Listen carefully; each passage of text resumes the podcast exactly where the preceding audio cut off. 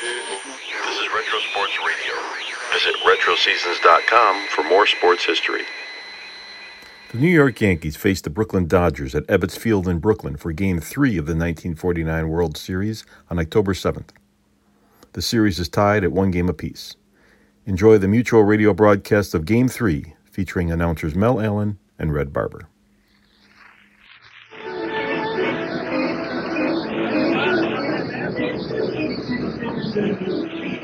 Sharp, feel sharp, be sharp. Use Gillette Blue Blades with the sharpest edges ever honed.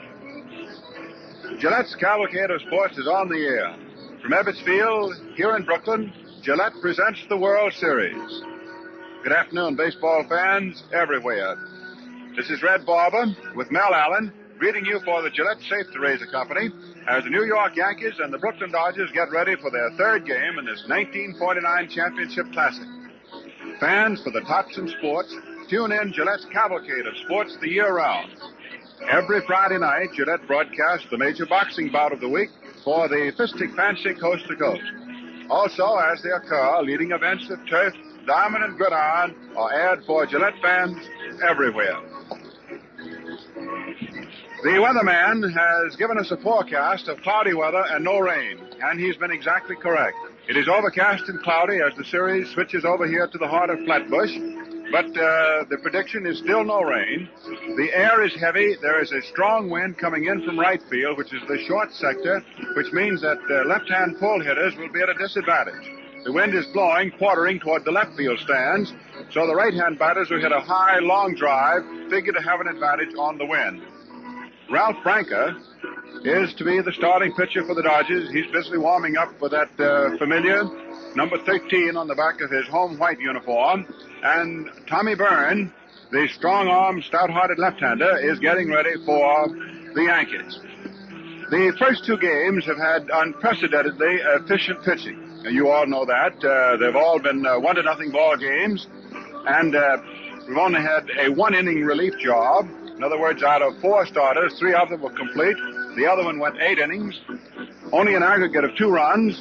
The Brooklyn pitchers have given up no bases on balls in the two games, so the headline has been pitching. First, it was uh, Allie Reynolds on the strength of Tommy Henrich's ninth inning home run, winning the first game and beating Don Newcombe for Brooklyn. Yesterday, it was Preacher Roe, uh, who lasted, made a second inning one run stand up, and beat Vic Raschi and Joe Page pitched the final inning of relief for the only relief assignment. So pitching is the story. However, neither one of these two pitchers today is rated primarily as a control pitcher. Uh, both walk a great many men. Uh, Branca for Brooklyn, a right-hander, and Byrne, a left-hander for New York. In the regular season, uh, Tommy Byrne won 15 and lost 7. Uh, wildness was the thing that plagued him more than opposing hitters. He is a uh, hard ball, fastball pitcher with a solid curve, and he changes once in a while. Uh, Branca won 13, the number that uh, matches his uh, numeral that he wears, lost five, and Ralph had sort of an in and out season. First he had arm trouble, and uh, then uh, he was wild too and threw a lot of home run balls. So the expectancy is that we'll have scoring today and certainly bases on balls. The umpires are coming onto the scene right now. There's a little meeting there in the Brooklyn bench. Uh, some of the umpires visiting with manager Burt Shotton, and uh, they're sort of grinning. Apparently there's some little uh, joke between them. The crowd is all here. We checked with business manager Jack Collins of the Dodgers, and we can tell you right now the attendance will be between uh, 30, uh, around around 34,000 for this reason. There are about 32,000 reserved seats, and uh, that 32,000, uh, not 32,000 reserved seats, 32,000 uh, seats. Now, of course, that includes the bleachers. The bleachers were closed off at 10 minutes of 11 this morning, about two hours ago. And uh, there will be 2,500 standing room uh, seats sold. That's all the standing room tickets. So that is the crowd, and that's all there is to that. Now we'll go down the batting orders for you. As the series stands locked to the game apiece, for the Yankees, it is Rizzuto leading off at short. Each manager has changed his batting order quite a bit today. Rizzuto leads off as usual, and Henrich, as usual, is hitting number two and playing at first base. Berra, after being out with a swollen hand yesterday, is back in the ball game today. Berra, left-hand hitting catcher. Joe DiMaggio hitting fourth and playing center field. Bobby Brown gets the starting nod over Billy Johnson at third base. Brown at third.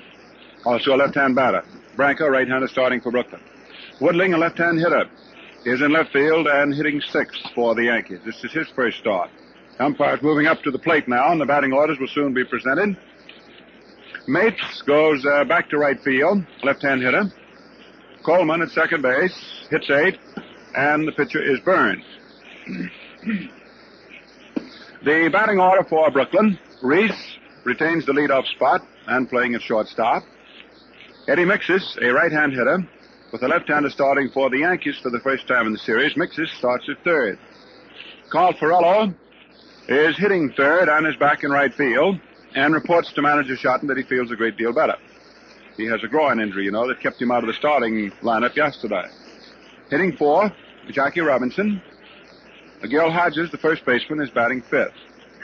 Luis Olmo, who finished in left field yesterday, is starting there today for Brooklyn, hitting sixth. Snider in center field is batting seven. Campanella catching and hitting eight. And the pitcher is Ralph Branca.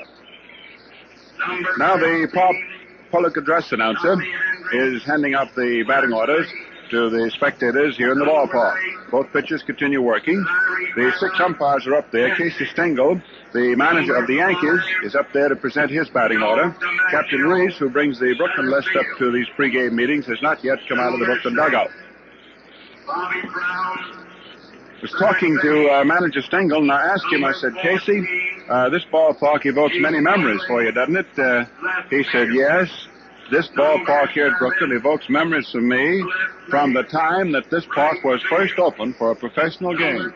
It was a preseason exhibition game, and he says, oddly enough, with the New York Yankees. I was then, back in 1913, I was then a member of the Brooklyn team. And he said, all of the ball players in 1913 thought that this was the last word in baseball park, and that the uh, marble rotunda was, well, the most spectacular thing that ever would be. So uh, time really changes, and that brought back to mind that uh, Charlie Ebbets, back in those days when people accused him of having too fancy a park, used to say that baseball was only in its infancy. And judging by the way the crowds are swelling in attendance, etc., I guess the game is still in its infancy. Now we have Pee Wee Reese coming up with the Brooklyn batting order. The ground rules are being discussed. The six umpires in their working uh, rotation, Art Passarella of the American League, will be back at the plate on balls and strikes.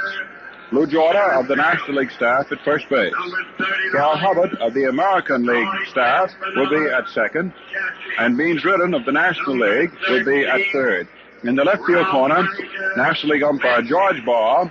And in the right field corner, American League umpire Ed Hurley.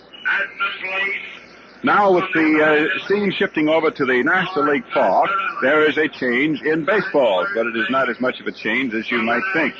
Uh, the last two days at Yankee Stadium, which is an American League Park, uh, the baseballs were stamped with President uh, Will Harridge's signature, and they were stamped with the American League. And the balls that will be used today and for the next two games here at Brooklyn, the National League Park, stamped with President Ford Frick's signature and uh, the insignia of the National League. But Spalding makes them both, makes them on the same uh, machines, and uh, there is no difference between them.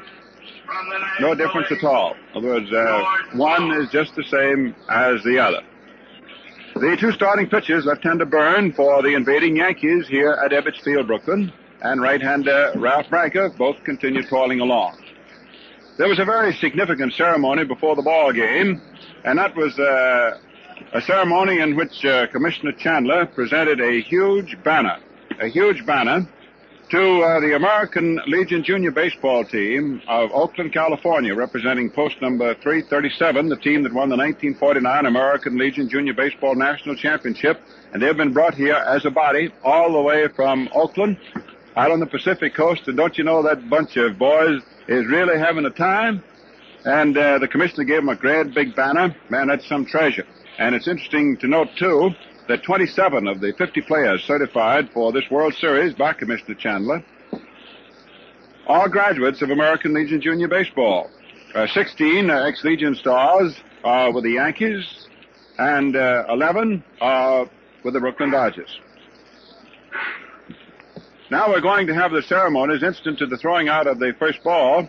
There's Commissioner Chandler over there in his box, which is just on the first base side, and he has with him a youngster who's just grinning so hard that I don't think he's been able to say a word uh, for a couple of hours. Arthur C. Sweeney, 13 years old. He's a Brooklyn boy, and uh, he was a victim of polio this year, and he has recovered beautifully.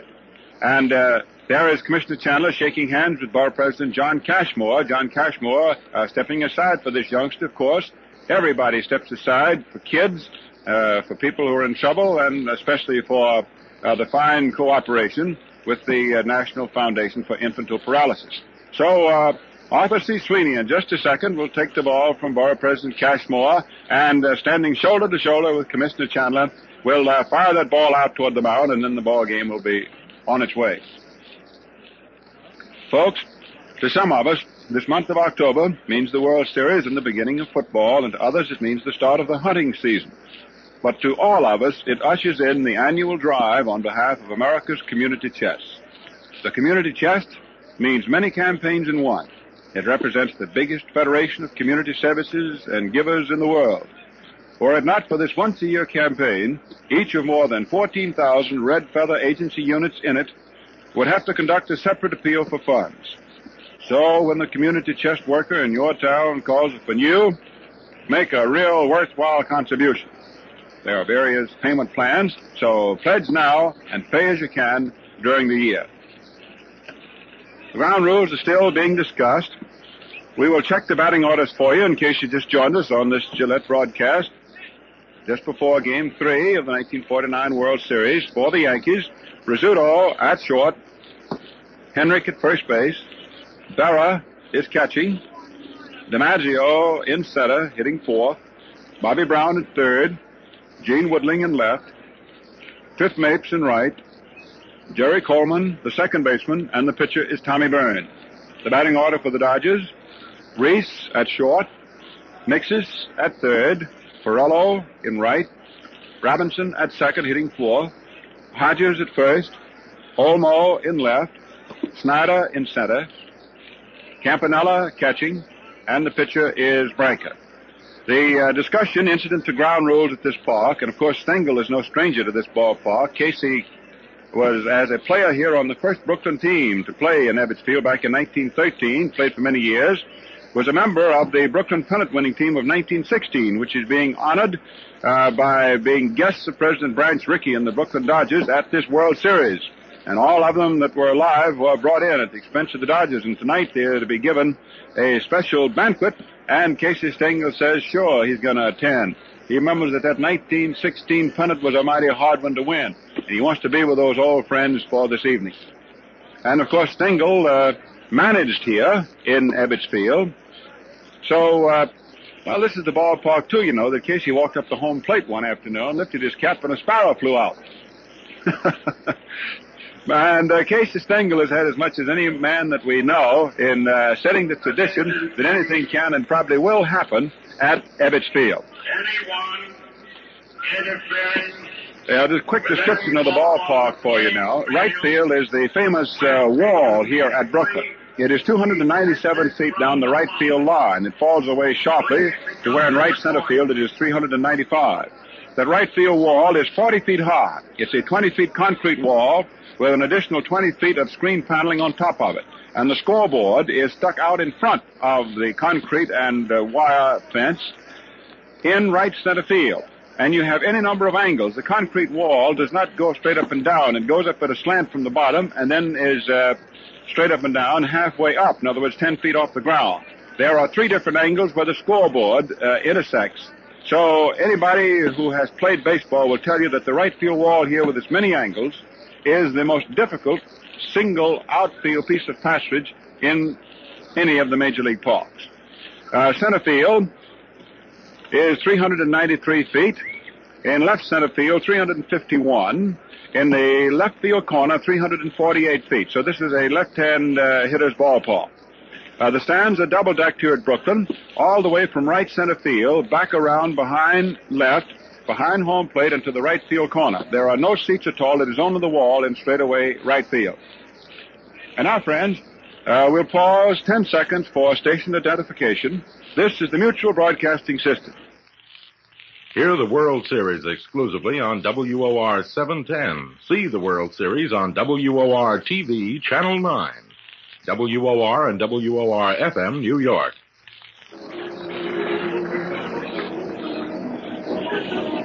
Back at Ebbets Field, and the Brooklyn Club goes out to take the field. We will have the national anthem in just a moment, played and sung by Miss Gladys Gooding at the console of the electric organ.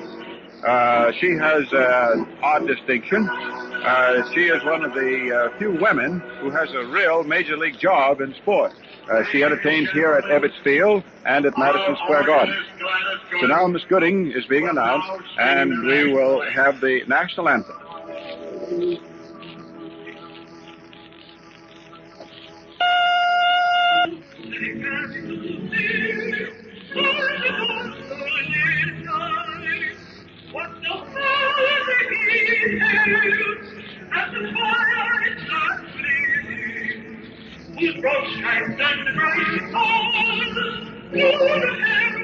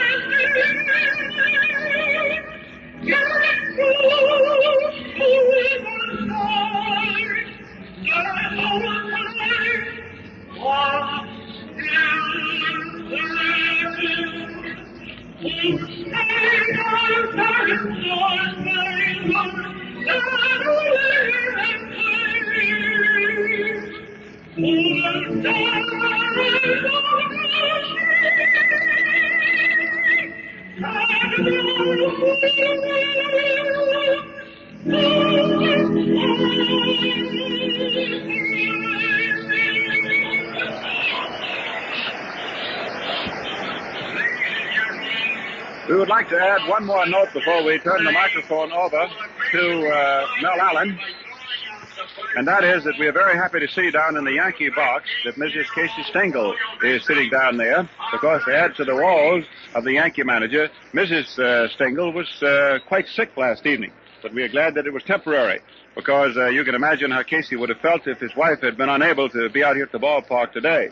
So, under overcast skies, but with uh, no prediction of rain, although you sort of feel it in the air, the ball game is ready to go. Big Branca's on the mound, and here at the microphone, Mel Allen, who has done such a great job in the field of sports broadcasting, has uh, lent it and all of us in it much distinction. Mel? Hello there, everybody. Thank you very much, Red. This program comes to you by authority of the Commissioner of Baseball. It's intended only for the private use of our audience. Any publication or reproduction of this program and commercial use of the program is prohibited. And so we're all set to go as Ralph Branca, the 23-year-old right-hander from Mount Vernon, New York, who stands six foot two, weighs around 185, is all set to compete in his second World Series. He worked twice in 1947. He won one and lost one. He opened the World Series for the Dodgers, was beaten by Spec Shea five to three, but he's all set now to uh, go against Phil Rizzuto as the Yankee shortstop, a right-hand hitter, steps into hitting position, chokes his bat a couple of inches. You got Eddie Miksis in close at third. Pee-wee Reese in a step or so over toward third. In comes the first pitch of the ball game, swung on, popped up into the air, foul off to the right of the plate. Campanella, after it can't get it, it's out of play into the upper deck. So strike one as we're underway in the third game of the Fall Classic. Baseball people galore around. Charlie Grimm and Frankie Frisch are here as we look about. Ralph Branca looking in to get his sign from Campanella. Outfield around toward left. In comes the pitch. Rizzuto takes strike two call. A fastball over the outside corner, knee high. Art Passarella of the American League calling balls and strikes. Lou Jorda of the National League at first. Cal Hubbard of the American League at second. Beans Reardon of the National League at third. Now Ralph Branca, the right-hander, throws. Rizzuto takes high and inside for ball one. The count is one and two. Ed Hurley of the American League stationed down the right field line. George Barr of the National League down the left field line. Branca getting set. Rizzuto in close to the plate up in front of the batter's box.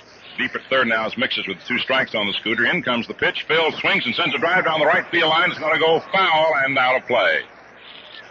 Missing the wall by about 10 feet and fouled by about 25. Louis, uh, rather, uh, Carl Furillo, playing right field, raced over to get the ball, but of course couldn't. Got Luis Olmo in left, Duke Snider in center, Furillo in right. Jackie Robinson is about four strides to the right of second base in a step. Hodges in halfway at first, five feet off the line. Ralph Frank, to the right-hander, throws. Rizzuto swings and sends a ground ball to third. Up with his mix is going to his left. The throw to Hodges in time, and there's one away. Phil Rizzuto grounds out Miksis to Hodges. A ground ball hit into the hole between third and short, but not too hard, giving Miksis a chance to flash to his left, come up with it, with Reese backing him up. And now here's Tommy Henrich, getting a hand as he is announced. Left-hand batter stands deep in the batter's box.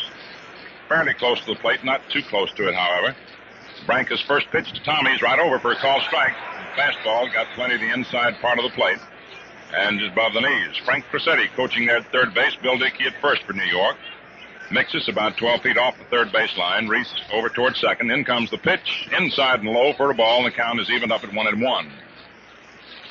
Jackie Robinson at a point almost halfway between first and second, back on the edge of the outfield grass. The outfield around toward right and deep, in center and right, with Olmo looking for Henrich perhaps to slice toward left. Oh, he's over toward left center a bit. The pitch, it's strike call over the outside corner. And it's a one-two count now on Henrich. Tommy started to cut at that ball. It was taking off, and he thought it might go wide of the plate, but it didn't. Roy Campanella picks up a clod of uh, dirt off to the left of the plate, tosses it away in the direction of Yogi Berra, who's in the batter's circle. One out, nobody on, top of the first inning. Branca pitches. Henrich swings and grounds one down to first. Hodges up with it. Runs to the bag. Outruns Henrich, and they're two away. It's a hard ground ball, but right at Gil Hodges. And now with two down, up comes Yogi Berra. Larry Berra from St. Louis, Missouri, who had the distinction in this ballpark two years ago of hitting a pinch hit home run over the right center field screen. Yogi playing with that swollen left hand. Outfield, infield set up the same for Berra as for Henrich. Big Ralph Branca, the right-handers into the windup. Around comes the arm. The pitch curve swung on a ground ball foul down the first base line. Gloved by Hodges, three feet foul. He whips it around to Robinson as the ball goes around the infield. Two men down, top of the first inning. And the thousands here wondering, of course, whether we will have a reproduction today of the first two games of the series played at the stadium, both pitchers' battles. Two one nothing ball games, the teams dividing them. One strike to count on Berra. Branca pitches, change up, and it's high and outside. Ball one. He took a little bit off of a fastball. One ball, one strike. When Red told you about Casey Stengel in this ballpark years ago taking off his cap and letting a sparrow fly out, it reminded me of another story I'll tell you about in a moment. Berra swings and fouls it off to the left of the screen. There were reports after Henrich's homer to win the first game in the ninth inning, one to nothing, that that was the first time that it had ever happened. It was the first time it had happened to make a one nothing victory in a World Series in a ninth inning. But Stengel, where the Giants had beaten the Yankees with an inside the park homer one nothing, but that occurred in the seventh inning. The one-two pitch swung on a drive foul down the right field line, going out of play. And when Casey hit that ball at Yankee Stadium and inside the park homer, he lost his shoe rounding second base and continued to circle the bases with one shoe on and one off. One ball, two strikes, two outs. Top of the first inning. No score, nobody on base. Branca studies Campanella's sign. Roy in a crouch behind that plate, giving the pitcher a good target. The Dodger right-hander delivers, and Berra swings and drives another one foul down the right field line. This one into the upper deck. Swung on a curveball. Throughout the year, Yogi hits more foul home runs than any other member of the Yankee Ball Club, and perhaps more than a lot of ball players in a lot of clubs. In other words, he pulls very sharply, and he'll hit a million of them just foul into the right field stands. Franker all set. The one-two pitch, and Berra swings and misses. Strike three. Struck him out on a high fastball. It took off outside. No runs, no hits, no errors, and nobody left on. And the score at the end of the first half of the first inning is New York nothing, Brooklyn nothing.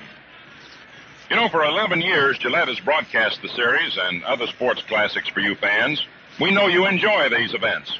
Yes, and thanks to your record breaking purchases of Gillette products, we're able right now to offer you the greatest bargain in shaving history. Men, it's the improved Gillette Super Speed Razor Set in a stylish styrene travel case. This one piece Gillette razor changes blades instantly and gives you the sweetest shaves ever. With it, you get a handy Gillette dispenser holding 10 Gillette Blue Blades, every one factory sharp. And as I said, the combination comes in a serviceable styrene case that's really something. Now, bend an ear. This outstanding $1.75 value is priced at only $1. Yes, only $1. So for the shaving buy of the year, get Gillette's World Series razor set. It's a beauty and a bargain. Last half of the first inning. The Dodgers sending up Pee Wee Reese, Eddie Miksis, and Carl Furillo against the left-handed slants of Tommy Byrne. Born in Baltimore, Maryland, currently resides in Wake Forest, North Carolina. You went to Wake Forest, as did Ray Scarborough, Washington Senator pitcher. They were teammates down there. Tommy Byrne represents, in a manner of speaking, a an enigma to uh, Casey Stengel and to baseball observers. He has some of the best stuff any pitcher has in baseball. But his problem always has been controlling it. He frequently will pitch a game in which he'll walk anywhere from six to ten men or more, and yet uh, keep the opposition from scoring. On the other hand, there have been times his wireless has cost him ball games. And so we're all set to go. And you never know just how Tommy Byrne will go. Generally, he has most of his wildest uh, problems uh, in the first inning, which has caused uh, managers to wonder whether or not Tommy should warm up a little longer than the usual 15 minutes allotted for it. They've tried that, but that hasn't worked. Here's Wee Reese leading off right-hand hitter, left-hander Tommy Byrne into the windup. In comes the pitch, and it is in there for a called strike. You've got Bobby Brown playing third base today, and he's in close in the event of a re- uh, bunt by Reese. You've got Gene Woodling in left and Cliff Mapes in right. Yankee changes from the first two games. In comes the delivery, and it's outside and low for a ball. One and one. Byrne has a fastball that's alive. He's got a sweeping curve. He's got a fast breaking curve. The outfield playing Reese toward left and center and left with Mapes pulled over into right center a bit. In comes your delivery. Swung on and missed. Strike two. Reese gave it a good cut. One ball, two strikes to count on Pee Wee. Tommy Byrne, despite his wildness, has through the course of this year, in winning 15 games and losing seven, won several key games for the Yankees in their battle for the pennant. Just when they had uh, appeared to be in the throes of a losing slump, he would come along and win a key game for them, such as against Cleveland or one of the top teams that the Yankees had to beat. Now the delivery is inside. He said, hit him. I believe it hit him on the leg. As that ball broke way on him, it did. He gets up and he trots on down the first.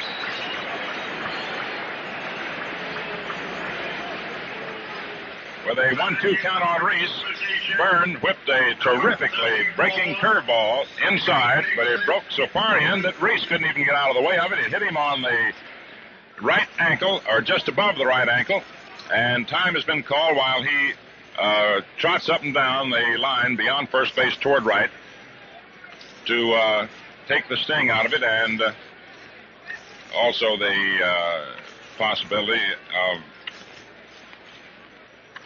getting that blood circulating around in there so he can run. Jake Pitler, coaching that first base, is talking to him. Pee Wee says he's going to be all right. Meantime, Tommy is uh, throwing a couple into Larry Berra. And time is back in, and into the plate now steps Eddie Miksis. Bats him right-handed, replacing Spider Jorgensen at third today with a left-hander going for New York. And so Tommy Byrne's, wireless, immediately uh, comes uh, into the spotlight ahead of the first hitter. He hit him. So Reese moves off first. The stretch by Tommy Byrne, a check of the runner. In comes the pitch, and it is a bunt foul off to the left of the plate, out of play, into the stands to the left of our Mutual and Gillette broadcasting booth, which is located directly back of home plate. One strike to count on Eddie Miksis. Carl Furillo's on deck.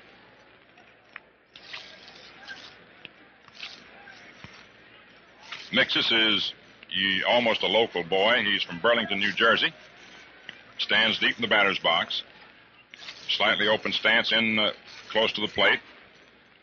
Holds the bat just short of the, the end of the handle. Brown in close at third. Here's your pitch. Miksis, takes outside for a ball. He did not indicate that he was going to bunt that time.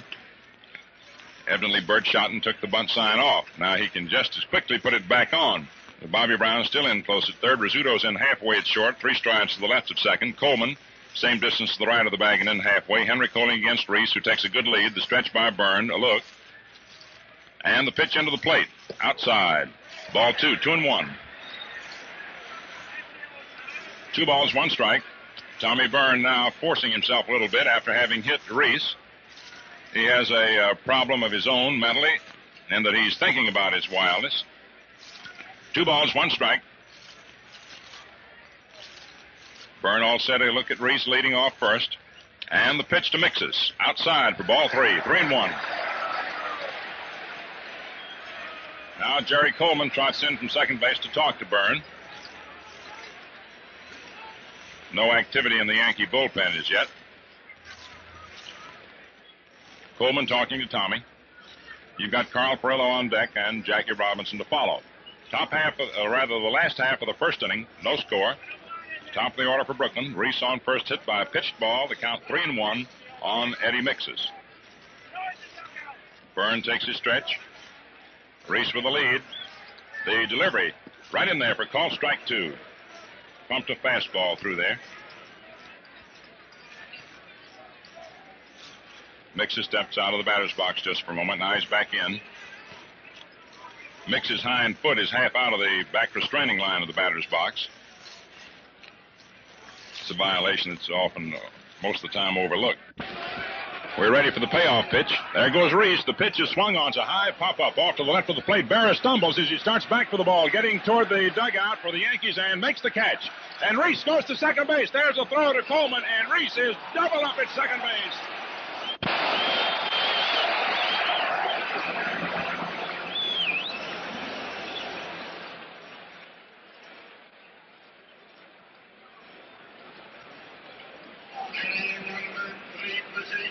And Art Passarella just ran over to the Yankee dugout and warned Casey Stengel. Stengel had come out of the Yankee dugout onto the playing area proper to coach uh, Berra on the ball, and Passarella warned him. But it was a daring uh, gamble by Pee Wee and a, uh, an alert play and a good play by Yogi to double up Reese at second. And they're two down, and here's Carl Furillo, right hand hitter, and the pitch. Swung on a drive to deep right center field. DiMaggio racing back toward the wall, and Mapes, and DiMaggio's there under it, and he makes the catch.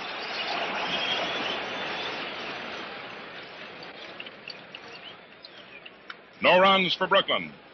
No hits, no Yankee errors, nobody left on base, and so we've had a lot of excitement already in the opening inning, and it may be a uh, harbinger of things to come in this third game of the World Series. So in the last half of the first inning, after Reese was hit by the pitched ball, Miksis, with a 3-1 count on him, took the next pitch for 3 and 2, and then hit a high foul pop-up off to the left of the plate that Yogi Berra caught after stumbling starting back, caught it near the Yankee dugout, and Pee Wee tagged up at first and broke for second with Reese, with uh, Berra having his back to the play, thinking he might get the jump, thinking perhaps that Berra wouldn't figure him to be going. But Yogi whirled, and of course the boys on the bench hollered to Yogi to tell him. And through, his throw was not uh, too true. It was on the shortstop side of second. But uh, Jerry Coleman was there to take it and had plenty of time to reach for it and then come back and tag Reese out sliding in for the double play. So as we go to the top of the second inning of the scoreless game, up steps Joe DiMaggio.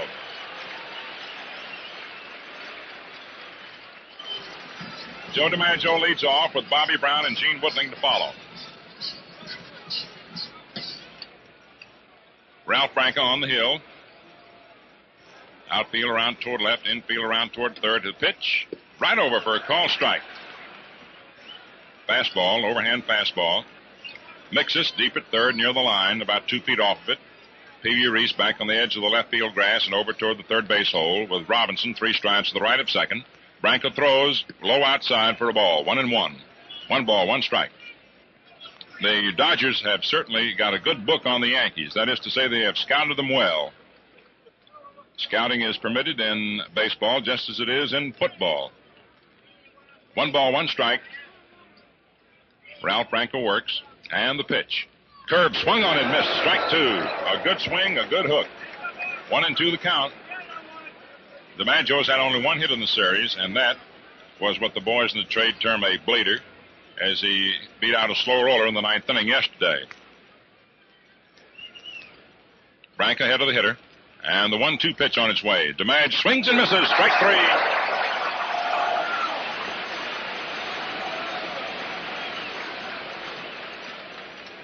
Joe DiMaggio went down swinging an inside fastball. And now coming up is Bobby Brown.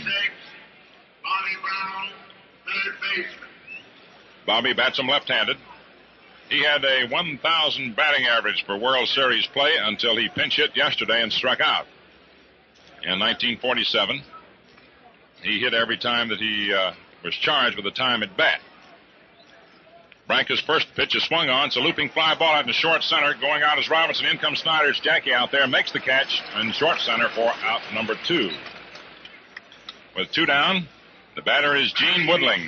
Position, number 14, Gene Woodling, left fielder.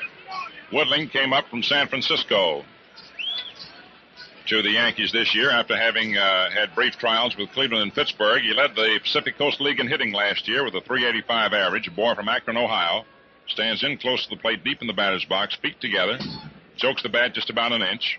In comes the pitch, and it's a little inside. Ball one.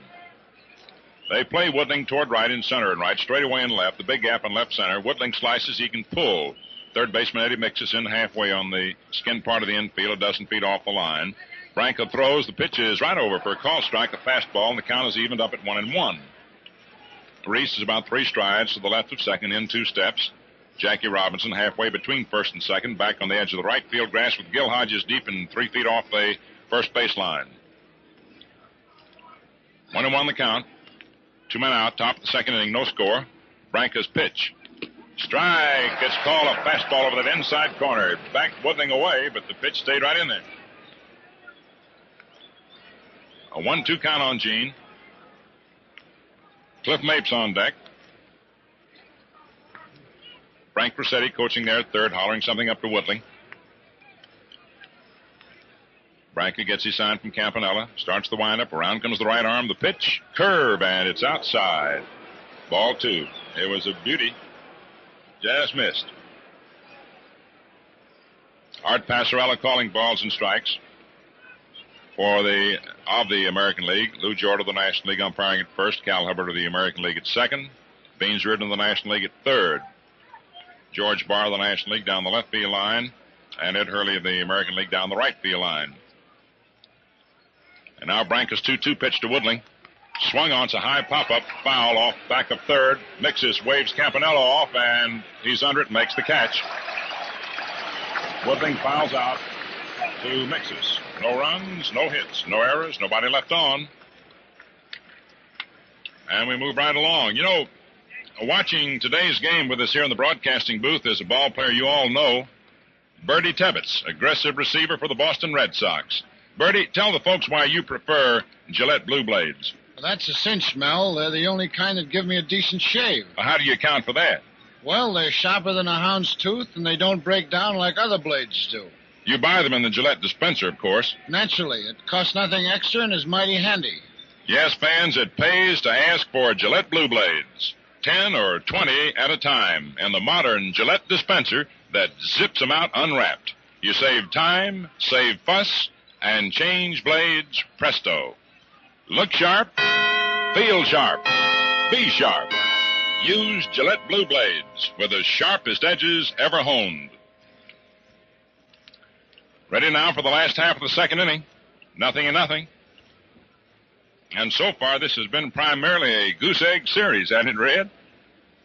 Well, Mel, you've had um, only two runs and two ball games and uh, one and a half innings. Number 42, Jackie I don't believe they run out of goose eggs for the scoreboard, do you? I believe they got enough out there the pitchers can continue to deal them out. Jackie Robinson leads off for the Dodgers in the last half of the second. Gil Hodges and Luis Olmo to follow. Phil Rizzuto hollers something over there to Tommy Byrne as Tommy went to the rosin bag. The left-hander sets to work on uh, Big Jackie, right-hand hitter. Brown in close at third in the event of the bunt. Tommy Byrne's pitched to Robinson, swung on. It's a high fly ball out into short right. As a matter of fact, the wind is holding it up in Coleman, back of Henrich, makes the catch. A step on the skin part of the infield. As the ball started out, it looked as if it was going to go out into short right. Mape started in, but the wind, which is blowing in from right field and out toward left, held it up. And Coleman took it right in behind Henrich. So with one down, up comes Gil Hodges. Bats him right-handed. Outfield is around toward left. Hodges drove in the winning run for the Dodgers yesterday, drove in Jackie Robinson, who had doubled in that inning. Now the pitch. Strike call over the outside corner. Byrne southpaw a fastball that nicked the outside part of the plate just above the knees to Big Gil. Brown deep at third or halfway back near the line. In comes the pitch, and it's way outside for a ball. One and one. Phil Rizzuto is not too far over into the third base hole, but pretty close to it. Jerry Coleman only about two strides to the right of second. Henrich, 10 feet off first base, in halfway on the skin part of the infield. In comes the pitch. Hodges takes strike, called as Tommy Byrne whipped a curve over the outside corner. 1 2 count now on Hodges. One out. Last half of the second inning, no score. Milton Stock, coaching at third for the Dodgers, cups his hands over his mouth, hollers words of encouragement up to Big Gil, who has come along fast in his development as a first baseman. In comes the pitch. Curve swung on, popped up into the air, off to the left of the plate. Yogi Berra goes over and makes the catch.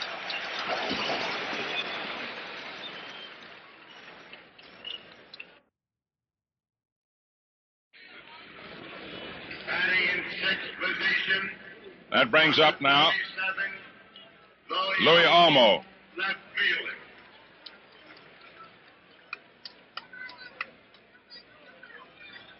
Hodges fouls out to Berra. Off to the left of home plate. Now Luis Olmo steps in, right hand hitter. Tommy Byrne's first pitch to him is low, ball one. We've had some excellent umpiring in the series. Casey Stengel comes to the front of the Yankee dugout and motions something out there to Woodling. Gene uh, hasn't seen him. Byrne delivers, almost started to swing, held up as the pitch stayed inside around the letters for ball two. And now Stengel is back out of the dugout. He's trying to get somebody's attention. He's getting Brown's attention. Now he's got Woodling's uh, eye, and Woodling is moving more over toward left center. DiMaggio is a step or two over toward right center, and uh, Mapes almost straight away in right. The 2 0 pitch to Olmo. Right over for a call strike. Two and one. Milton Stock, with a gesture of the hands, indicates to Olmo just meet the ball. It's a 2 1 count on the right hand hitter. Two outs, last the second inning. A scoreless ball game. Duke Snider's on deck. Tommy Byrne comes in with the pitch, and it is swung on, popped up into the air, off to the right of the plate, but it's going to come back out of play. Just above our heads. 2 2 the count. Two balls, two strikes, two outs, inning number two. Each team looking for win number two in this series. Tommy Byrne, a slow worker, rubs up the cover of that new ball. Things are fairly quiet at the moment, as you would expect in a scoreless ball game. There's big Hank Greenberg sitting behind Bill Veeck, eating himself a hot dog. All right, Tommy Byrne's set to go again. In comes the pitch, and it is swung on a slow roller, hit down toward third. Bobby Brown charges it up with it, fires over to Henrich, and it is in time for the out and a close play. No runs, no hits, no errors, nobody left on. Olmo topped the pitch. It rolled slowly down third. Brown charged it and fired Olmo out on a very close play, one of those pat pat or bang bang plays, as they say in the trade. And thus, at the end of two innings, you have another scoreless ball game. The Yankees have been three up and three down.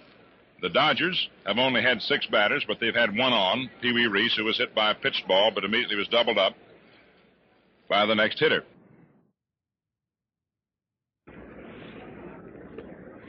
This is Mel Allen with Red Barber bringing you the World Series in behalf of the Gillette Safety Razor Company, who are proud to bring it to you for the 11th consecutive year. And Jim Britt doing the telecast of the World Series games, and Rene Canizares beaming it to the Latin American countries, and our broadcast going around the world through the shortwave facilities of the Armed Forces Radio Service. Cliff Mapes looks at a strike, a fastball fired through there by Ralph Branca, who wears the number 13 on his uniform, but he's not superstitious. As a matter of fact, he's one of 13 children. Strong arm, broad shouldered right hander. Fires away. Mapes takes inside. Another fast one. Ball one, one and one. Branca joined the Dodger organization in 1943. His best year was in 1947 when he won 21 ball games. Went to New York University. One ball, one strike. Mixes is wide of third. In comes the pitch. Mapes takes a curve that's high. Ball two, two and one.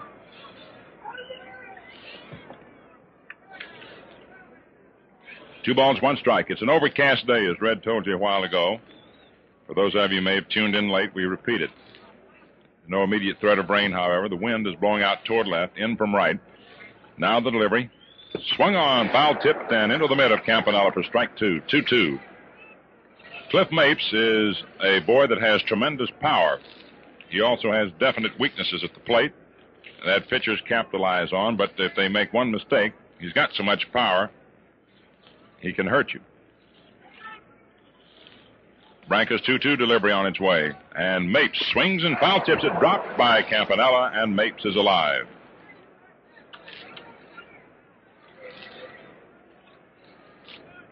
That's a rough job back of that plate. When we say that a catcher's dropped the third foul tip, it's not meant in any sense of criticism of the backstop. Those balls come spinning back there, and they're rough. Even if you've got a mask and protector on, as they do have, it's still rough to handle. Now the delivery. Curve is low inside. Ball three. Full count now on Mapes. This is the first batter on which Branca's gone to a 3 2 count. His control has been superb up to now. No score, top of the third inning. And the payoff pitch on its way. Mapes takes high, ball four, and he's on. And that is the first base on balls given up by a Brooklyn pitcher in this series. Number 42, Jerry Coleman. Neither Don Newcombe nor Preacher Roe gave up a walk. Mapes gets the first walk issued in the series by a Brooklyn pitcher. And now coming to bat is Jerry Coleman. Pride of San Francisco.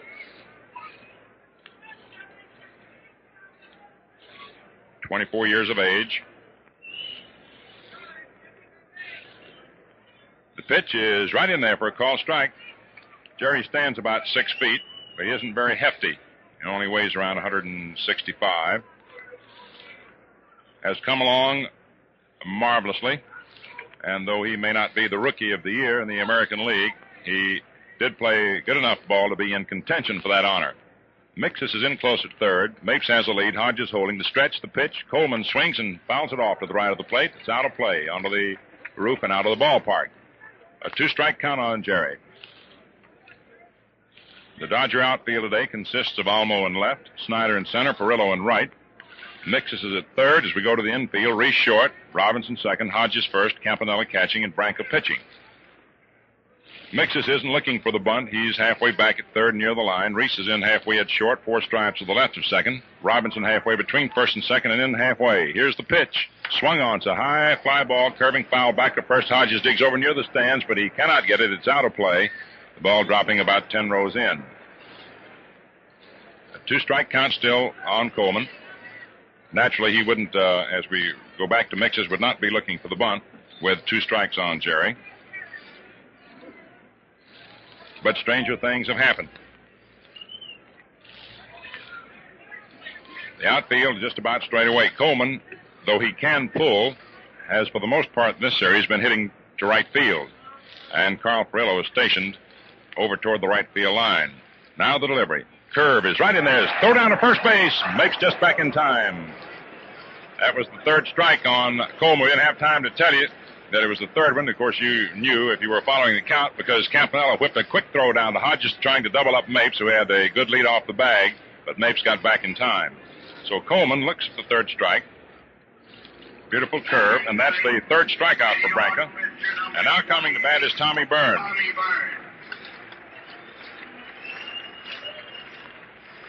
Though Byrne did not hit for a high average during the course of the season, nonetheless, he is what is generally termed a good hitting pitcher. He's dangerous, in other words, at the plate. He hit 193, but he drove in 13 runs. He's the kind of a guy who might hit the long ball for you. He might just take three cuts and sit down. The delivery, right in there for a called strike over that inside corner above the knees. The outfield is shading him toward right, slightly in center and right. Almost a straightaway setup. Byrne hits a lot down the left field line if he gets an outside pitch. He can also pull them. Here's your delivery. Low inside for a ball. One and one.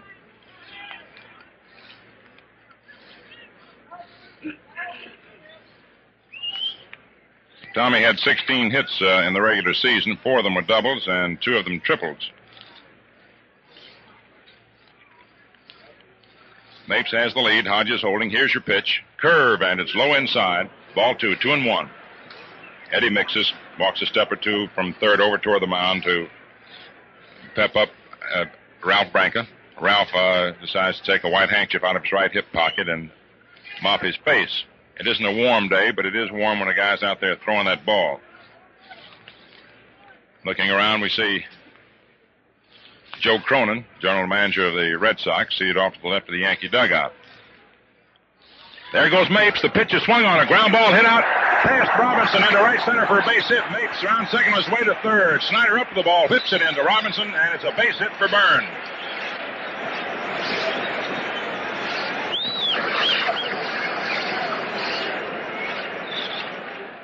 That's the Yankees' first hit of the ball game. They put the hit and run on, and Byrne wrapped a solid base hit to the right of second. Jackie Robinson made a beautiful backhanded attempt to get that ball, but couldn't quite reach it.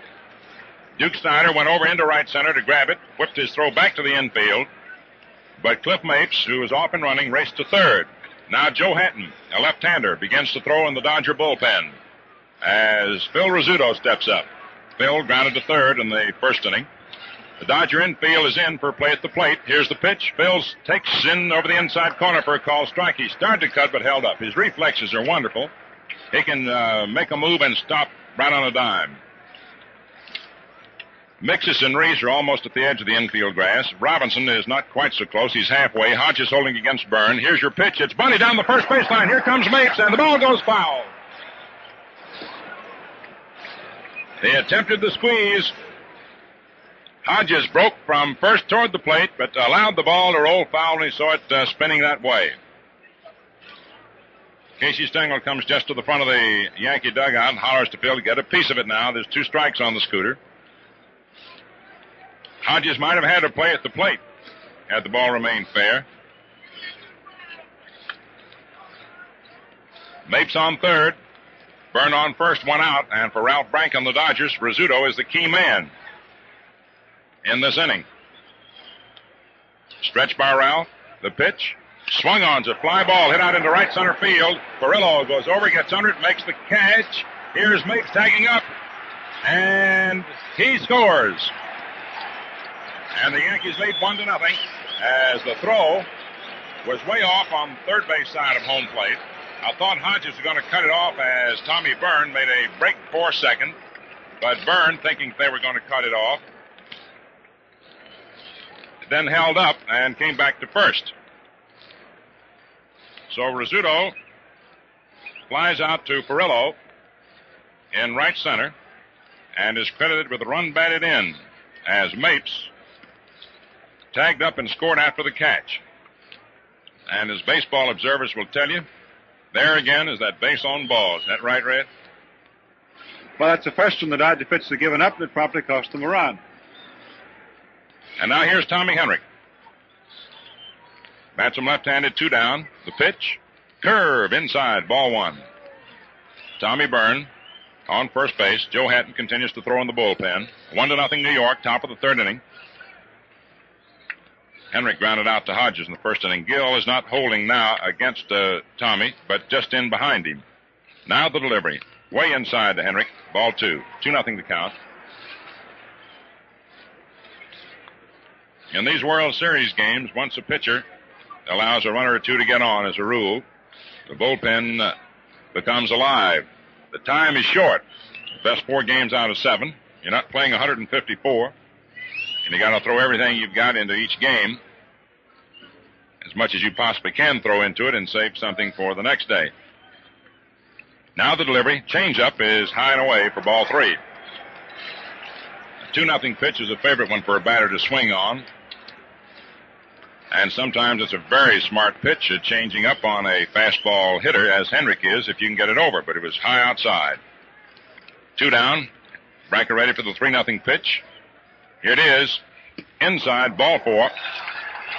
And Tommy Byrne moves down to second. Henrich takes over at first.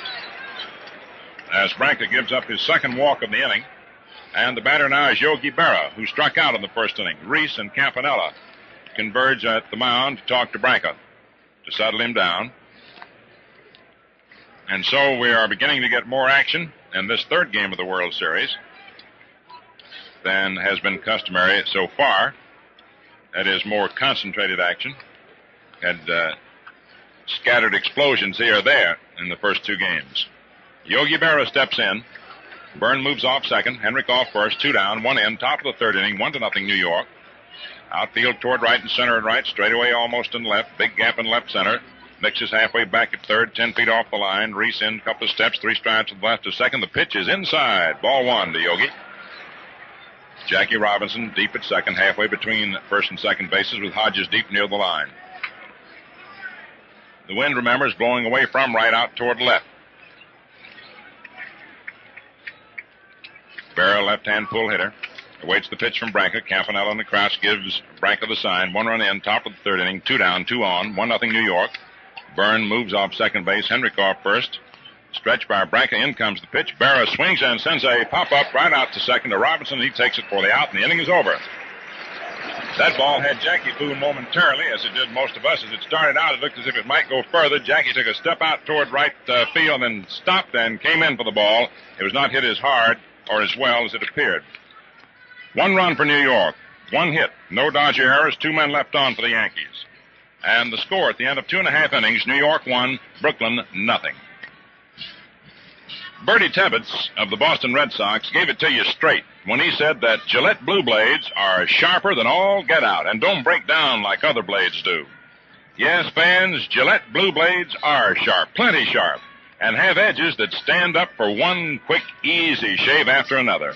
So they give you better looking, more refreshing shaves, and far more of them for your money. Buy Gillette Blue Blades and the modern Gillette dispenser. This handy magazine deals them out unwrapped, ready for use. Much more, it protects the blades perfectly so that they stay factory sharp until used. You pay nothing extra for this convenience. A Gillette dispenser loaded with 20 blades, 40 shaving edges is 98 cents. With 10 blades, 49 cents. Look sharp, feel sharp, be sharp. Use Gillette Blue Blades with the sharpest edges ever honed. Last half of the third inning, the Dodgers will come up with Duke Snider, Roy Campanella, and most likely Ralph Branca. See Red sort of looking down to see if there's any possibility of anybody being around a bat rack, but Hatten is no longer warming up, and it's early in the game and only one run difference, so the likelihood of uh, Branca being out of there is very remote.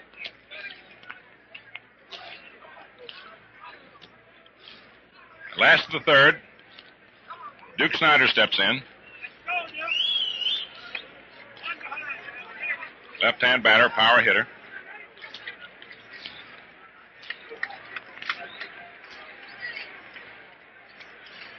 Stands 6'2, weighs around 175, in close to the plate. Left-handed Tommy Byrne delivers. Snider takes outside for a ball. almost swung on it. Boy from Compton, California. 23 years of age. Byrne throws. The pitch is in there for a call strike. Sidearm fastball. One ball, one strike on Duke. Yanks one, Dodgers nothing. Last half of the third inning. Third game of the World Series. Each team has won a game. Now Tommy Byrne's delivery. Snider swings and sends a fly ball into left center. DiMag starts back and has to come in. The wind is holding up. Here comes Woodling, and Woodling makes the catch.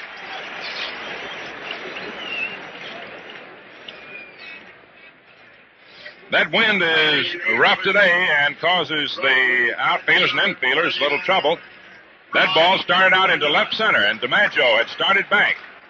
And then suddenly had to stop and start in as the wind carried that ball away from him and in toward the infield. But fortunately for the Yankees, Gene Woodling also had started for the ball, and the left fielder racing over toward left center and in made the catch.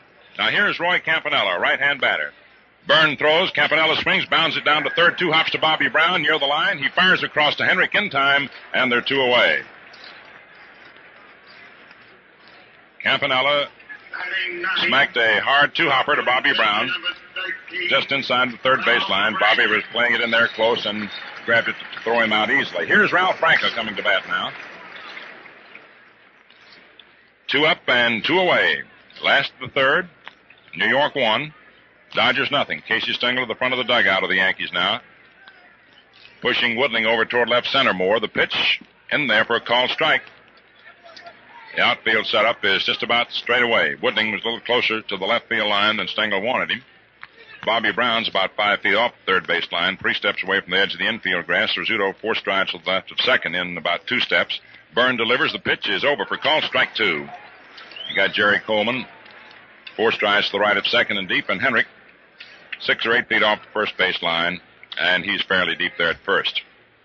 Two strikes to count on Branca. Tommy Byrne, the left-hander, into the windup, delivers, and it's swung on and missed. Strike three. The ball dropped by Berra. He picks it up, throws easily down to Henrich for the out as Branca ran it, and that's all for the Dodgers.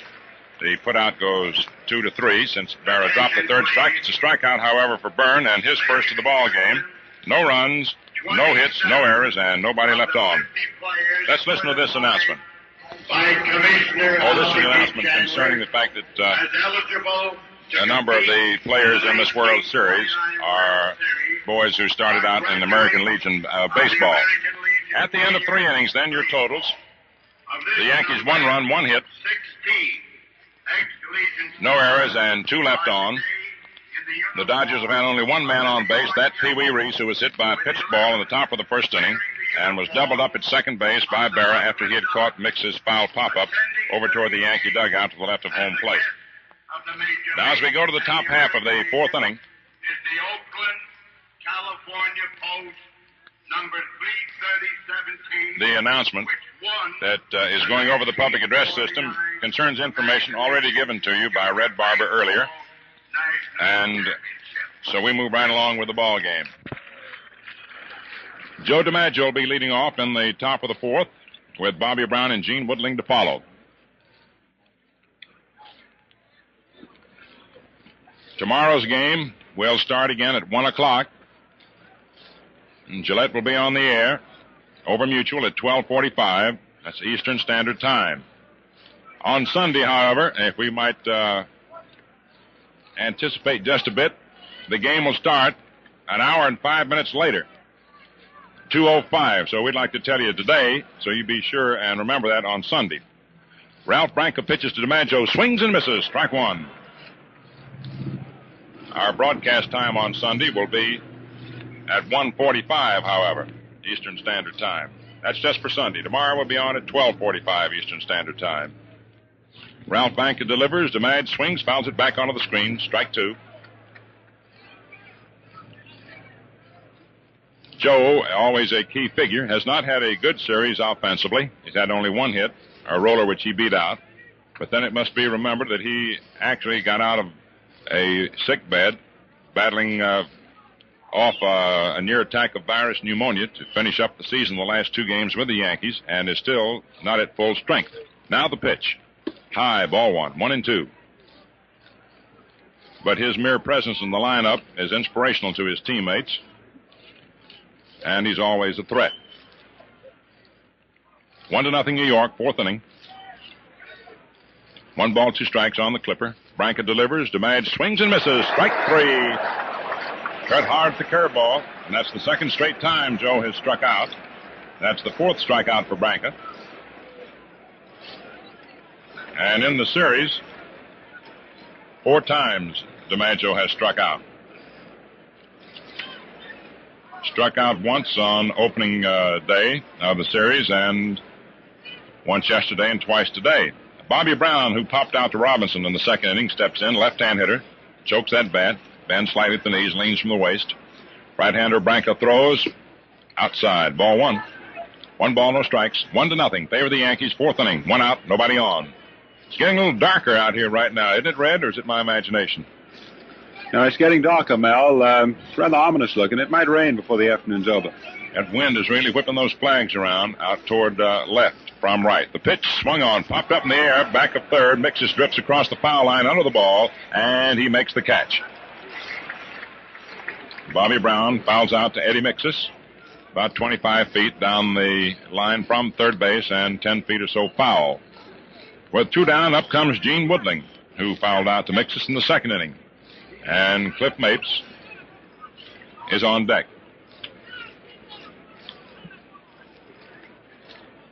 Branca studies Campanella's sign. Into the windup, he throws. The pitch is inside, up around the letters, and it's a one nothing count on Woodling.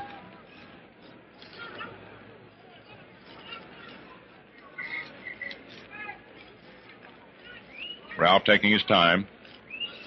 The Mount Vernon, New York right-hander into a quick windup, throws the pitch, a curve over for a call strike. When I say a quick windup, Branca doesn't take one of those uh, lengthy, graceful windups. As he stands on the rubber, gets his sign, he quickly brings his hands up over the head and, without too much of a windup, comes down and throws. Now the delivery. Swung on. There's a line drive to right center field. Furillo racing over. He cannot get it. It's off the scoreboard. Woodling rounds first, heads for second. The throw comes in. Sliding in safely with a double is Gene Woodling as Reese takes the throw. Furillo is limping.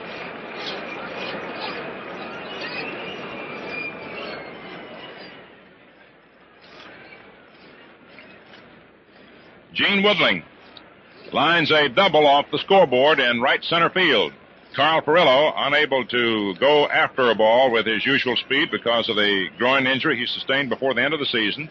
Limped over after the ball. However, it was high up on the scoreboard. He couldn't have caught it anyway. Snider converged with him. And now here's Cliff Mapes, who walked in the third inning and came on around to score on Byrne's single and Rizzuto's fly ball to right. They pitched to Cliff, high, ball one. They're two men away, top of the fourth inning. One to nothing, New York. Woodling's double is the Yankees' second hit. Branca stretches, pitches. Mape swings, sends a little roller. Wide at first. There's Hodges going over, and then he lets Robinson do it. He throws to Branca, covering for the out. Hodges started over the ball, and Jackie hollered him off. He took it. Branca covered beautifully, and Mapes is out. Robinson to Branca. No runs for the Yankees. One hit. No errors for the Dodgers. One left on for New York. And the score at the end of three and a half innings of play is the Yankees one, the Dodgers nothing. You know, almost a million men recently bought Gillette one piece razors on our guarantee of complete satisfaction or double their money back. It's an amazing fact that nearly 2,000 to 1 preferred the razor to twice its purchase price. Yes, men, and those are the odds that you will agree the Gillette one piece razor is the easiest shaving and most convenient ever. The Gillette one piece razor changes blades instantly, skims off stubble slick as a whistle, and rinses clean in a jiffy. Each set includes a 10 blade Gillette dispenser and an attractive serviceable travel case. See the Gillette Super Speed set. A big $1.75 value for only a dollar. Look at the gold-plated Gillette Milord, 275, and the superb gold-plated Gillette Aristocrat, 379. Any one of these fine Gillette razors will give you matchless shaving ease and convenience.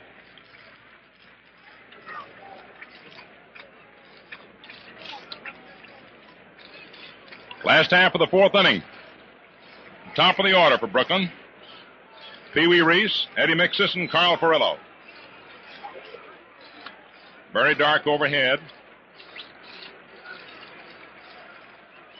Dodger fans begin to uh, squirm and call for a little action.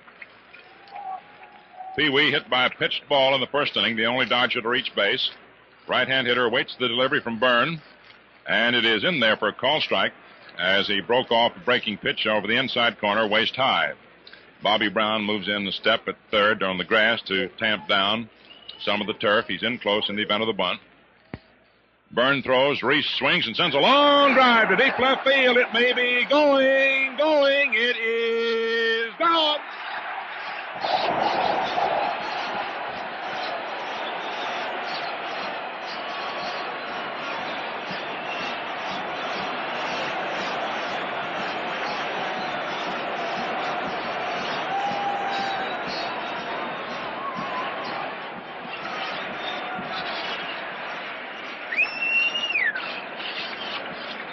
And they're all tied up at one and one as Pee Wee Reese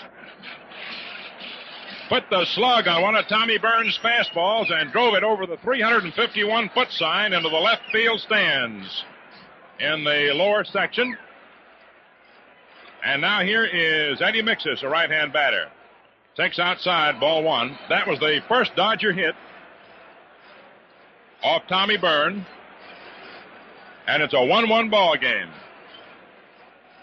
Miksis fouled out to Berra in the first inning.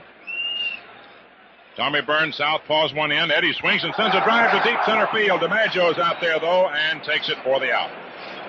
Miksis got hold of one and drove it sharply to center, but right at the Yankee Clipper. So with one down, up steps Carl Furillo, who skied to center the first inning. And as it was a predominantly Yankee crowd at Yankee Stadium, it is predominantly Dodger here at Ebbets Field. And the crowd has awakened with Pee Wee Reese's terrific blast into the left field stands, left center field stands to tie up the ball game at one and one. Carl Furillo, right-hand hitter.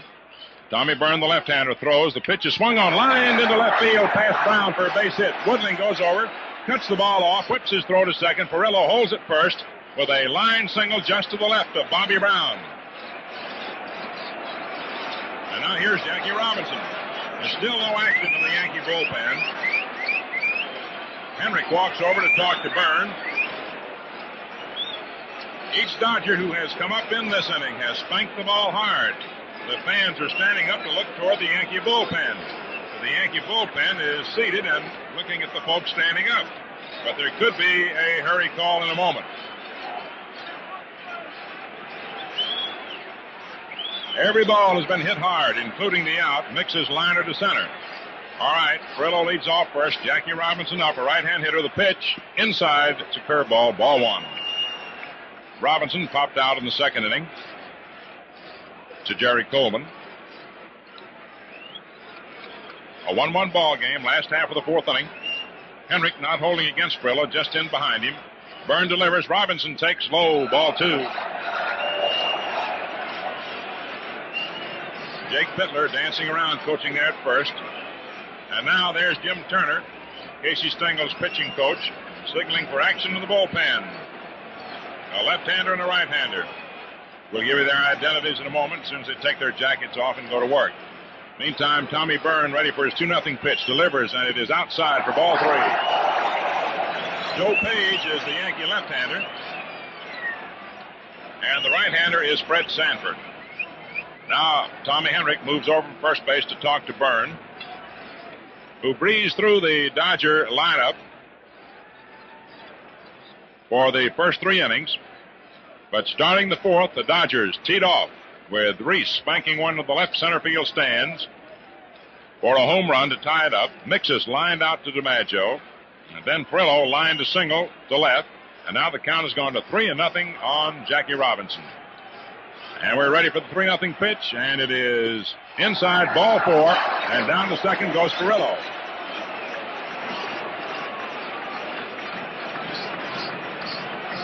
That is the first walk given up by Byrne. Furillo goes to second, Robinson to first, and Casey Stengel comes out of the Yankee dugout to the mound. He goes to talk to Byrne and Yogi Berra with Gil Hodges, a power hitting right hand hitter coming up, and Luis Olmo on deck. Now Joe Page goes to work in the bullpen, or is working, a left hander, and Fred Sanford, a right hander for New York. Stengel leaves the mound, goes back to the Yankee dugout, which is located to the left of home plate here at Ebbets Field. The Dodgers dugout to the right of home plate. And for the first time in this series, we're getting a lot of action. A lot of action involving runners on and base hits. Furillo's on second. Robinson on first. Only one out. One run in. Last the fourth inning. Score tied one and one. Hodges fouled out to Berra in the second inning. Waits the pitch from Byrne. Here it is. Way outside. Ball one. One ball, no strikes. Outfield around toward left.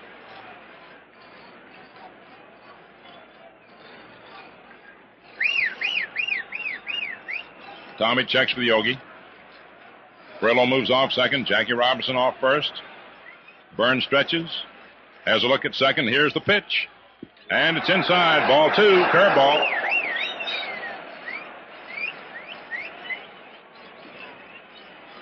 And the streak of wildness that you generally expect from Tommy Byrne, which did not occur early, as it so frequently does, has suddenly come here in the fourth. Now we're ready for the 2 0 pitch. Two men on, first and second. Here's the delivery. Outside, ball three. And Byrne calls Yogi out to uh, talk to him. Yogi just takes a step or two out, though, and doesn't go all the way out. A 3 0 count on Gil Hodges. The man most directly responsible, however, for Byrne's wireless is not uh, but Pee Wee Reese, who teed off and hit that ball into the left field, uh, left center field stands, and that got Byrne a little wary. Now the pitch, over for call strike, three and one. In a tight ball game, in an important ball game, when a batter suddenly steps up and parks one on you, then you get a little worried if you're a pitcher that somebody else will. You try to be a little too careful.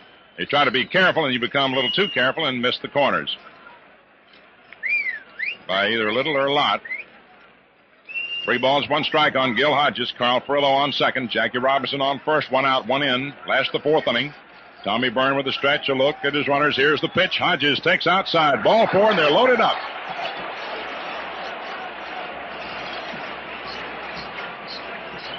Furillo goes to third. Robinson to second. Hodges takes over at first, and the batter is Luis Olmo. Grounded out to Bobby Brown in the second inning.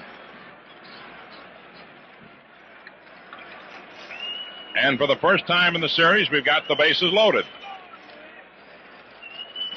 Now Casey Stengel comes out of the Yankee dugout, walk out to the mound.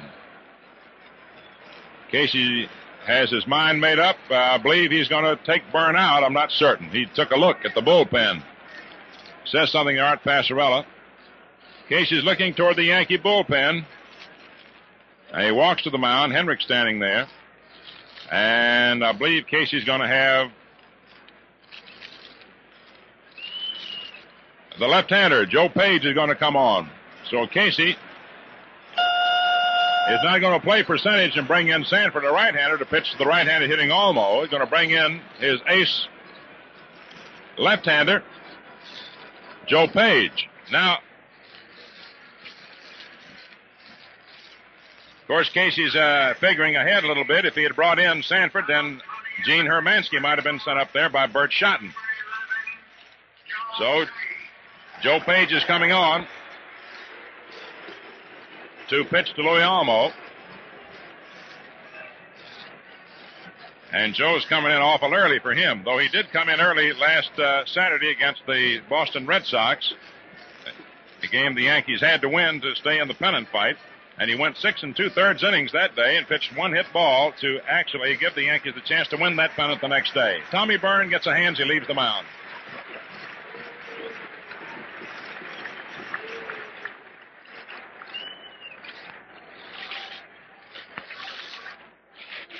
And while we await Joe Page's warming up on the hill, we pause 10 seconds for station identification. This is the Mutual Broadcasting System. Hear the World Series exclusively on WOR 710. See the World Series on WOR TV, Channel 9. WOR and WOR FM, New York.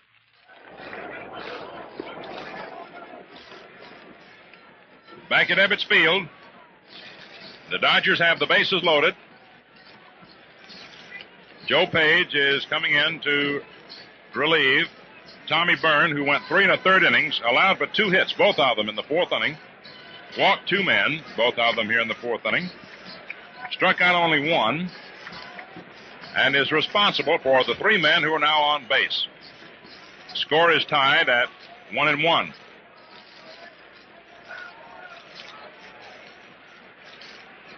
Joe Page calls Yogi Berra out to the mound as he finishes his warm up tosses to talk to him. And we're set to go. You've got Carl Furillo on third, Jackie Robinson on second, Gil Hodges on first, one out, one run in on Pee Wee Reese's inning opening homer. Score tied 1 1, and Luis Olmo, right hand hitter up. Joe Page into the windup. In comes the pitch, and it is strike call a fastball through there toward the outside part of the plate between the belt and the knees. They don't play Olmo to pull. They're shading him around toward right. He's a right hand batter. Furillo moves up the line from third. Robinson moves off second. Hodges off first. Page comes in with his pitch, and Olmo takes outside for a ball. One and one. Yogi bluffed a throw down to first, then took a quick look at Furillo as Brown dashed to third. Furillo was playing it safe over there.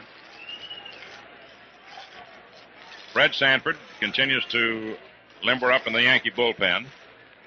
Luis Olmo the batter. Furillo on third. Robinson on second. Hodges on first.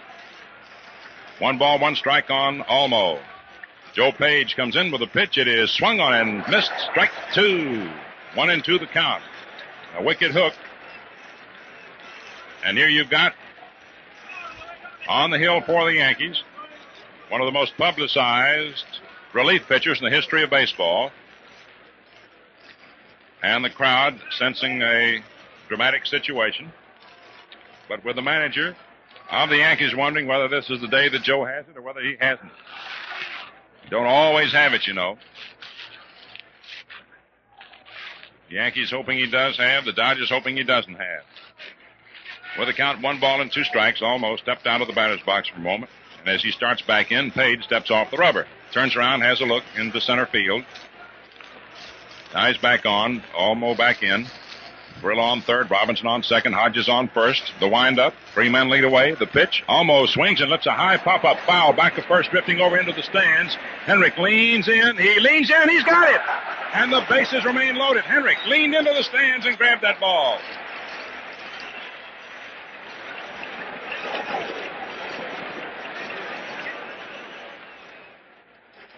Tommy Henrich reached high over the heads of standing patrons in the field boxes back to first base and grabbed that ball for the out. So they're two away. And up comes Duke Snider. Bats him left handed. Fly to left field in the third. And so the battle continues. Three men on, two down. Score tied 1 1. Page into the windup. In comes the pitch. Snider swings and sends a ground ball out toward Coleman. He's up with it. Throws to Henrich, and the inning is over. And Smoky Joe Page once again proved his pitching prowess as a reliever. One run, two hits for the Dodgers, no Yankee errors, and three men left on.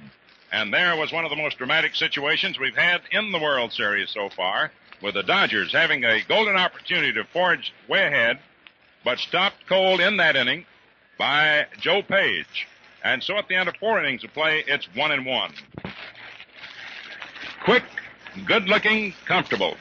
Men, that's the kind of shaves you get every time with Gillette Blue Blades. These blades, five for a quarter, are so sharp and so perfectly finished, they just glide through wiry whiskers. Every stroke is a caress. Yes, and you enjoy tops and convenience when you buy Gillette Blue Blades in the handy Gillette dispenser. It comes in both 10 and 20 blade sizes for the price of the blades alone. Your four inning totals the visiting Yankees, one run, two hits, no errors, three left on. The Dodgers, one run, two hits, no errors, and three left on. And so the tempo of the series has begun to pick up considerably from the standpoint of thrills. And as we move now to the top half of the fifth inning of a 1-1 ball game, up is Jerry Coleman, right-hand hitter. Ralph Branca, the right-hander, throws. Coleman takes a strike right in there. Overhand fastball between the belt and the knees. Coleman looked at a third call strike in the third inning. Of course, we had thrills of another kind in the first two games. Thrilling pitching, thrilling defensive play. Branca's pitch to Coleman, swung on and missed, strike two, and Branca overpowered Coleman with a fastball just around the shoulders. Ralph has his jaw set. He's a game competitor. Two strike count on Jerry Coleman. Score tied 1 1, fifth inning. And now Branca's ready. And his pitch curve is swung on, hit up into the air into center field. Snider out there, 100, and makes the catch. Coleman skies out to Snider in center. And with one down, up comes Joe Page.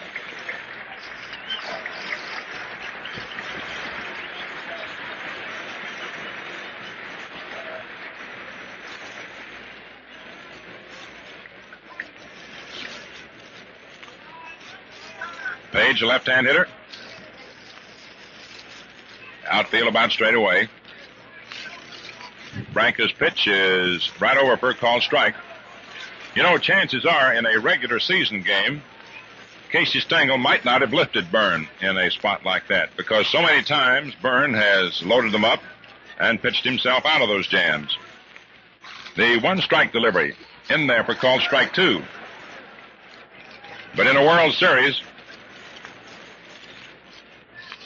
with time so short, managers refuse to take too many chances, especially when they have uh, well-loaded bullpens. Now the two-strike pitch to uh, Joe Page is swung on and missed. Strike three. As Ralph Branca chalks up his fifth strikeout. Now we go to the top of the Yankee order and pick up Phil Rizzuto, who grounded at third and sent a fly ball into right center in the third inning. That drove in the Yankees' run when uh, previously Mapes had walked, gone to third on Byrne's single, and that set it up for Phil to score the run. The pitch is swung on and fouled off in behind the plate. A one strike count. Phil went for a low outside pitch, trying to hit it to right field.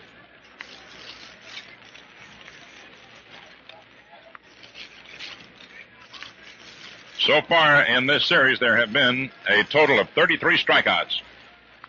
Red was busy figuring up the total over there.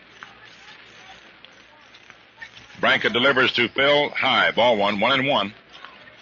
Conceivably, this might go down in World Series history as the strikeout series.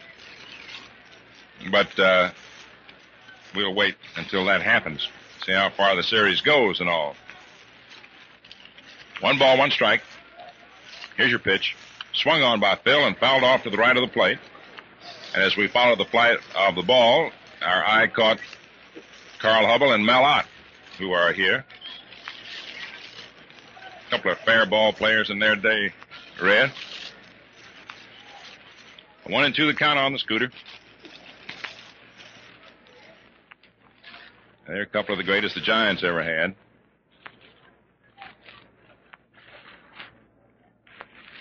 Ralph Branca's pitch. Curve is outside. Ball two, two, two. The commissioner waves to us, Mrs. Chandler. And uh, seated uh, with the commissioner today is Mr. Joe Spang Jr., president of the Gillette Safety Razor Company. Here's your pitch to Phil. Curveball high, ball three. Man, that was over, but just a little high. So it's a full count on the scooter, three and two. Branca goes to the rosin bag. He comes back upon the rubber. Toes it, looks in and gets the sign from Campanella. Into the windup, round comes the right arm. The payoff pitch is swung on. A ground ball hit right to Reese. He scoops it up, flips on over to Hodges in time, and the inning is over. No runs, no hits, no errors, nobody left on. And the score at the end of four and one half innings of play, one and one.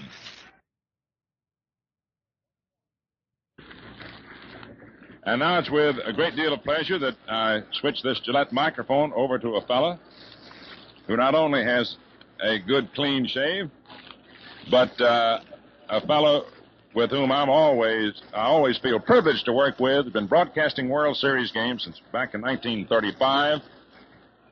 One of the outstanding baseball uh, broadcasting authorities and a nationally famous sports broadcaster in all fields, the old redhead, Red Barber.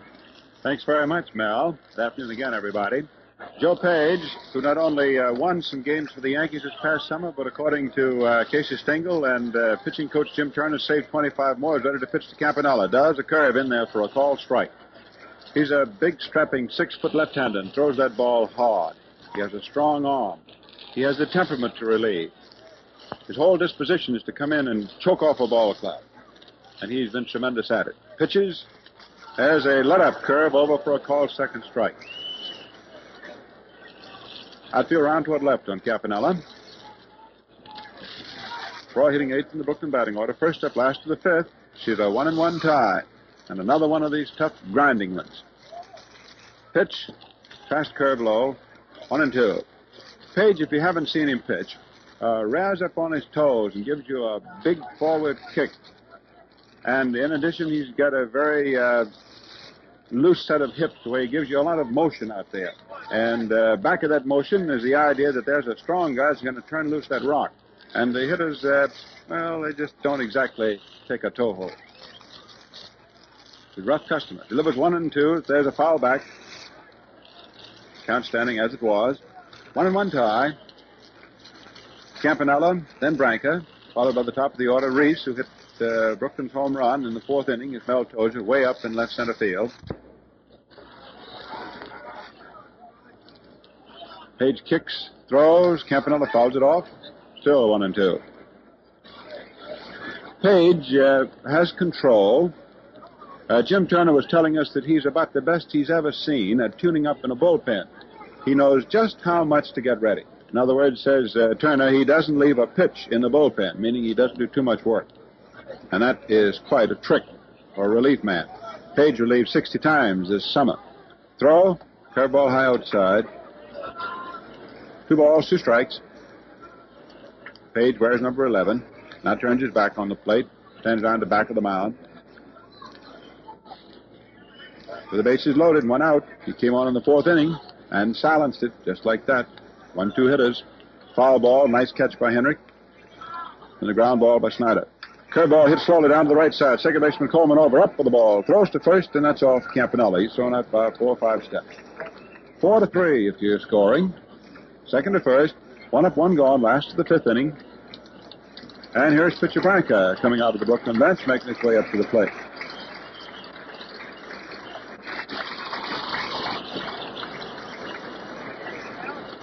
Right hand batter, wearing number 13. After yesterday's game, manager Shotton said that his starting pitcher today would be either Branca or Barney. He'd got Barney down in the bullpen, and he started with Branca. Asked him in the Brooklyn clubhouse uh, a couple of hours before the ball game uh, today, uh, why Branca? Let's see, here's the first pitch to Ralph. High inside ball one. He said simply that Branca has been starting the last three weeks in turn, has been working regularly, and Barney has not made a start since the Dodgers were last at Chicago. They were at Chicago, St. Louis, then back at Brooklyn, Boston, Philadelphia. 1 0 pitch in there, fastball for a call strike. Branca is uh, not one of the best hitting pitchers in the trade. He struck out, if you recall, in the third inning. Outfield is not deep in, and is swung in toward right. Kraft swings, misses. Page just fired that ball down in there. One and two. Ball game tied, one and one. Jake Pitler coaching at first. Hollis something up to the plate. Milton Stock coaching at third. Page pumping. Now kicks, throws. There's a foul on top of the first base stands. Out of play, one and two.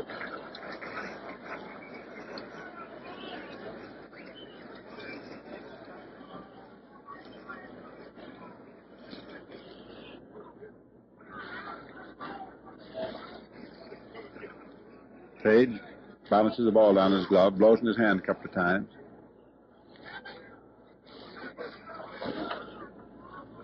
Big left-hander delivers curve low inside ball two. Two balls, two strikes. He took something off that ball, trying to make Branca chase it. Of course, I imagine that Branca's big idea up at the plate is to try and make Page pitch as much as possible.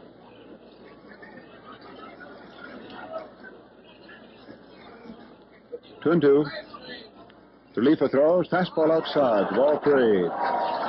Three balls, two strikes. A man gone, nobody on, last of the fifth. She's another spine tingler. All tied, one and one. So far in the series, these two teams are either exactly tied or just a one-run differential. Boy, that's cutting it awfully close. Couldn't be any closer.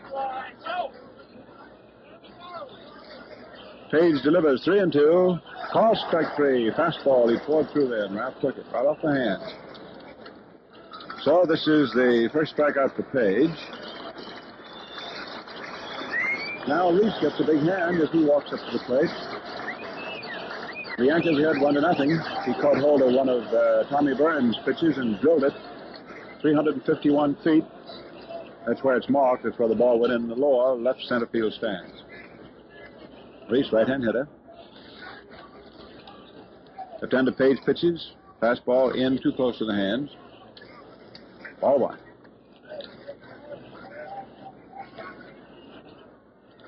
Outfield swung around toward left for two reasons. One, Reese pulls in that vicinity. And uh, three, the wind is blowing that way. Fastball over. It was just above the knees on the inside. One ball, one strike. Two gone.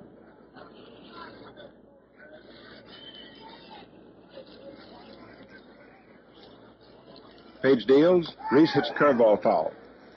One and two. Ball bouncing over to the Yankee bench, and Coach Frankie Crosetti darts out, takes the ball on the bounce, throws it over to the umpire's ball boy. One and two.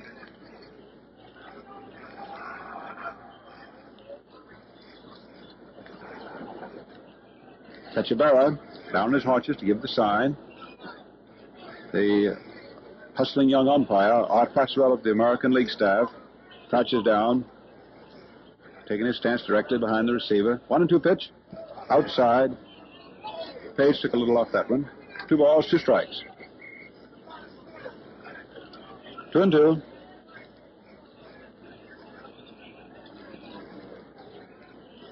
Things quiet for the moment. Page moves off the rubber, checks his uh, foothold down halfway in the front of the mound. Pitches a curve that reached just to check his swing on in time. Berra turns around and claims that Pee Wee swung.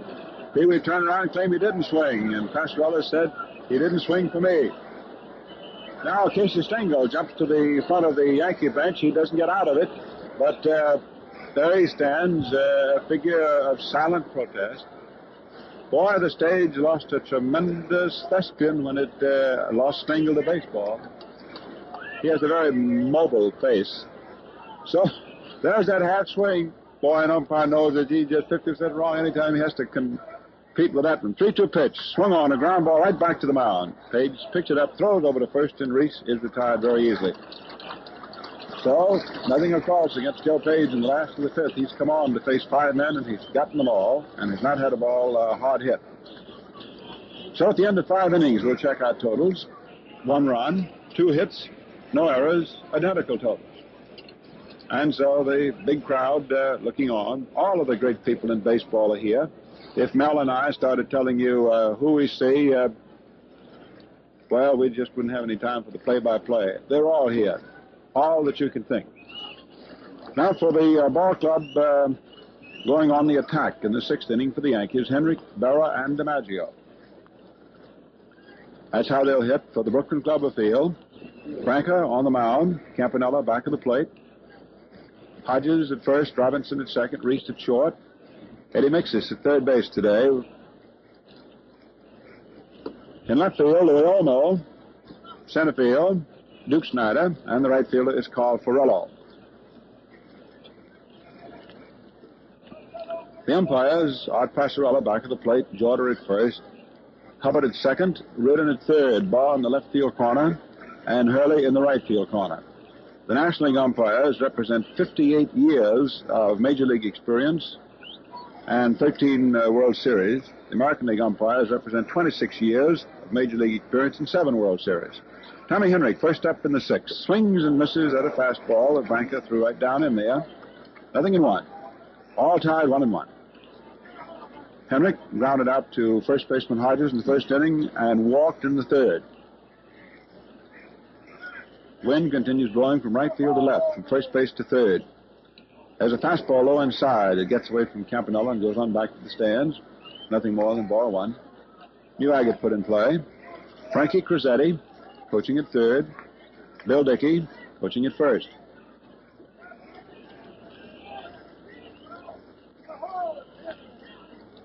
Henrich chokes that bat about an inch, leans in, left-hand hitter, takes an outside curve, it just misses, and it is two and one. Two balls, one strike.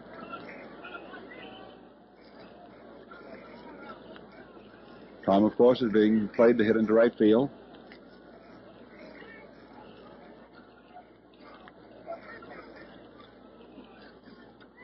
Branca lets out his breath, now starts pumping, delivers 2 1.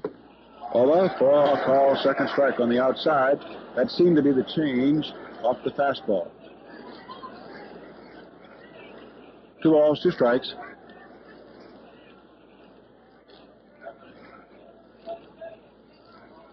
Henrich a slightly open stance. Chokes at bat just a shade more right now. 2 2 pitch. Curve swung on, hit out into short right field. Furillo coming in. He's under it. Right fielder takes it. And one man is disposed of, beginning matters in the sixth inning. 1 1 tie. And Yogi Berra, who is 0 for 2, struck out in the first inning, popped up to second baseman Robinson in the third. He's got a little bandaging around his wrist and around the base of the thumb on his left hand. That's the thumb that he broke, if you recall, in August. Still sore and painful. Outfield toward right. Branca's throw, the curveball in there, ball strike. Nothing in one. One out, nobody on. The pitching continues to dominate.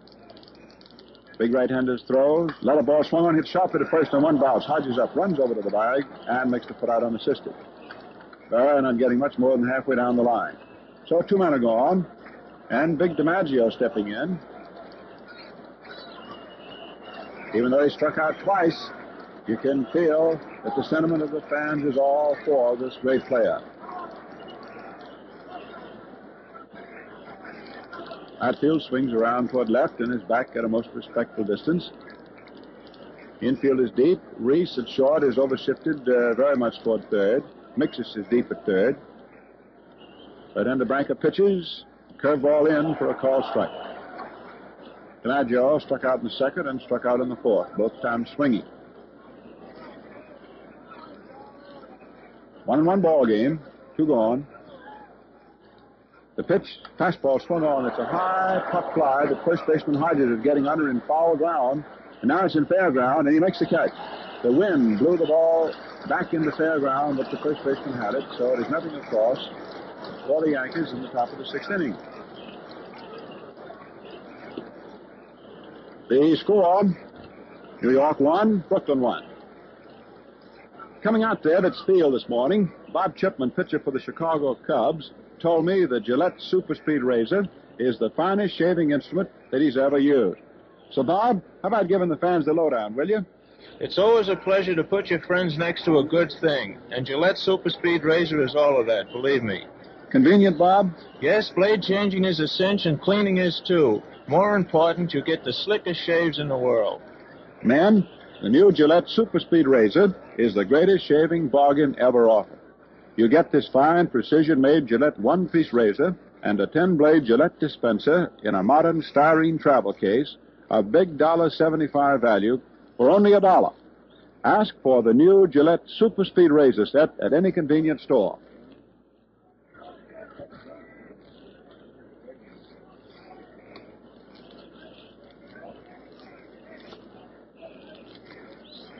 Well, this World Series is getting to be the sort of one that you can't uh, so much as bat your eyelids for fear something might happen.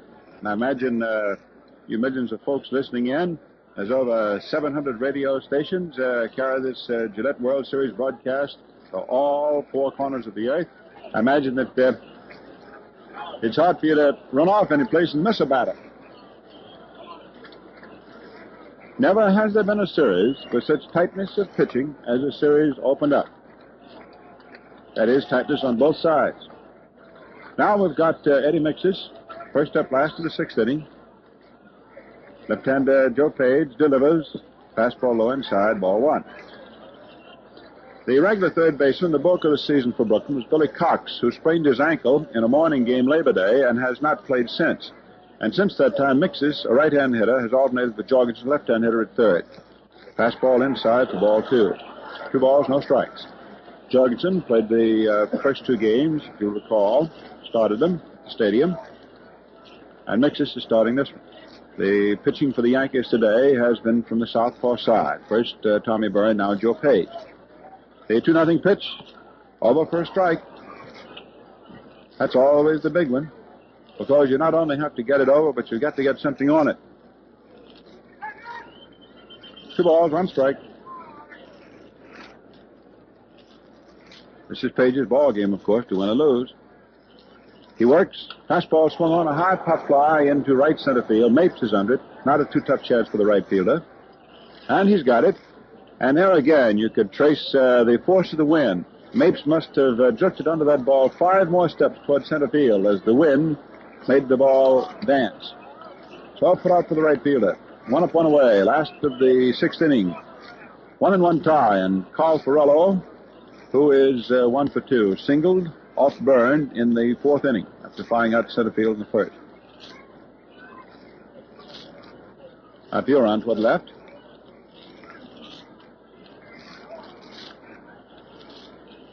Crowd watching tensely as this grim struggle continues. Left-hander, Page pitches a curve outside. The right-hand hitter Carl Furillo. One and all. The Yankees afield. Page relieving. Came on in the fourth inning with the bases loaded and one out and stopped the Dodgers right in their tracks. Kept the ball game then as it was and as it is now. One and one. Berra catching his second game. Silvera caught yesterday back at the plate. Henrich at first base, at second Jerry Coleman, at shortstop Rizzuto, and today at third it is Bobby Brown for the Yankees. The 1 0 pitch to Furillo. Swung on, bounced straight to second baseman Coleman, who's up with it on a big bounce, throws over to first base, and that's all for Furillo, who's retired before he's more than halfway down the line. So two are gone. Page has allowed no man to reach base safely. And Jackie Robinson, who is 0 for 1, popped to second base in the second inning, walked against Byrne in the fourth. Now steps in. Robinson, who yesterday doubled and was scored a single by Hodges for the only run in that game. Yankee outfield, Gene Woodling is in left. DiMaggio remains in center, and the right fielder is Cliff Mapes. Two gone. Robinson leans in. He's deep back from the plate. Let up ball is high outside. Ball one. Ball game an hour and a half old. The skies remain threatening and dark, but so far we have not had so much as a wisp of rain. Uh, the weatherman said that it would be uh, ominous, overcast, cloudy, but that it would not rain. Also, he predicted that the weather would be clearing for tomorrow. Let's hope so. Throw. High outside for ball two.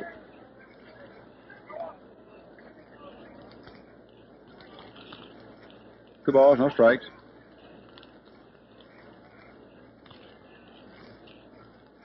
All eyes uh, focused right now at the heart of the diamond. Left-hander Page. The batter, right-hand hitter Robinson. The pitch. Low inside for ball three. That was a fastball. I think Page expected Robinson to be swinging on that because he was trying to pitch him in close to the hand, which is the way that a lot of left-handed pitchers have been pitching Robinson for a couple of years. 3 0. Joe said, uh, like a new baseball, so plate umpire Passarella accommodates him.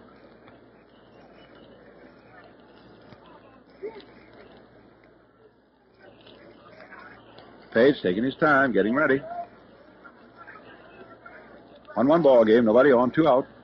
Three nothing pitch is ball four, and without throwing Robinson a strike, he walks him. So this is the second time the Jack has walked. First walk given up by Page, and this is the first man of eight to face Page to get on against him. And Gil Hodges, who fouled out to catch a barrow in the second inning, and drew a base on balls off Byrne. He was the last man that Byrne pitched to in the fourth. Hodges was 0 for 1, steps in. Drove in uh, the run yesterday. Actually, you speak of uh, run so far this series as the run of the first game and the run of the second game. Well, each ball club has a run today. Robinson off first. Hodges swings a high fly ball straight out to DiMaggio in center. Joe's waiting for it. He makes the catch. You didn't think he'd do otherwise, did you? So, we have no runs, no hits, one man left in sixth inning. Now let's check our six inning totals. Still one run, two hits, and no errors as identical totals.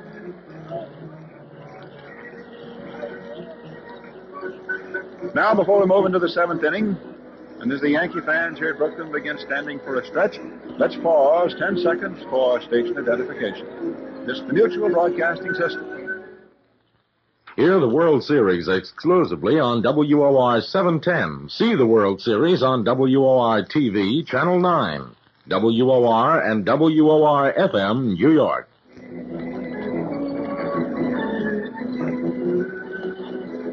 Speaking a moment ago about the fine job that Joe Page has done, uh, it sets your mind uh, to thinking of great relief pitchers. Uh, Page's uh, uh, predecessor as a great relief man, uh, Johnny Murphy, is sitting over there alongside the Yankee dugout.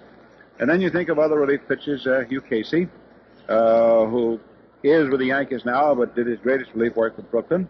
And then you go back to Fred Marberry, who was a great right-handed relief pitcher. And of course, everybody uh, was extremely sorry uh, that he had lost an arm in an automobile uh, accident down in Mexia, Texas. And of course, everybody's pulling for him to soon be out of the hospital. And if he's listening, uh, we hope it's good listening. Now we have uh, Bobby Brown, first up in the seventh inning. Good left-hand batter. Chokes that bat a couple of inches, swings and hits a hot one on one bounce to second baseman Robinson, who throws over to first, and that's all for Brown. So one up, one pitch, and one away as this tough ball game gets tougher. All tied at one and one.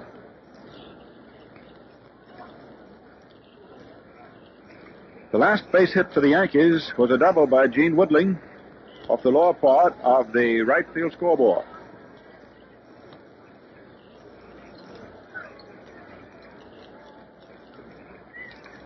Outfield toward right. Big Branca throws. Fastball on the outside. No balls, one strike. Nothing in one. The last man to get on against Branca was this uh, self same Woodling, who's up here now. With one away, nobody on the seventh. One and one ball game. Everything tied, including one and one for games.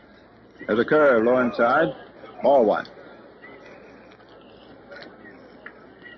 Frankie Crosetti, with that high piping voice which can easily uh, be heard, is busily hauling encouragement from his coaching post at third up to Woodling, who's in the crouch feet close together, left hand hitter. Swings, fouls it off. One ball, two strikes.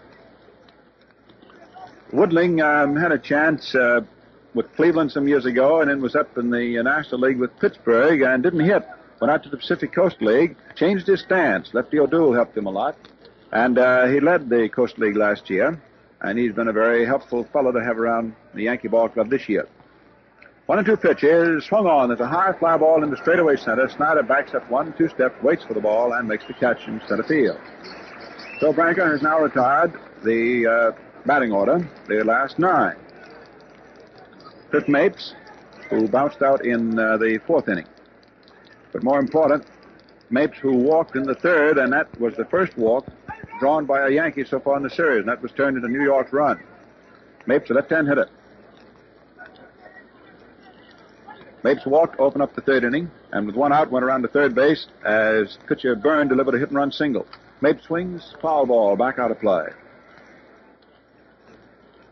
And as Mel pointed out to you in the third, uh, that was a very uh, vital point. That uh, base hit by Tommy Byrne. And not only that, but uh, Mapes had gotten a tremendous jump on Branca. He was really off. He just went into third base standing up. Throw, curveball low inside, one ball, one strike. One and one. Everybody is very serious visaged in this ball game. Nobody grinning. One and one pitch, swung on, tipped, and it is strike two. One ball, two strikes. Two out. The consistency of the way that pressure has carried uh, through all these games. Unbelievably identical.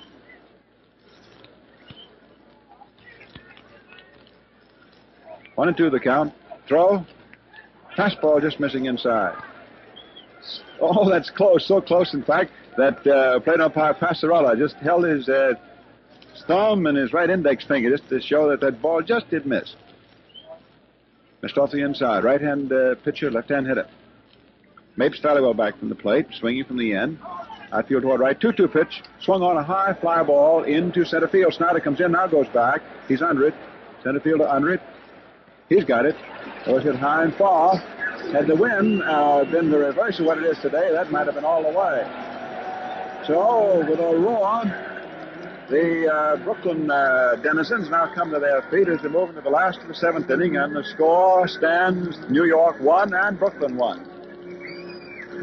Bobby Chipman of the Chicago Cubs said a mouthful when he told you that the new Gillette Super Speed Razor tops them all for shaving ease and convenience. Fans, this razor changes blades instantly, glides through whiskers as gently as a breeze, and rinses clean in a jiffy.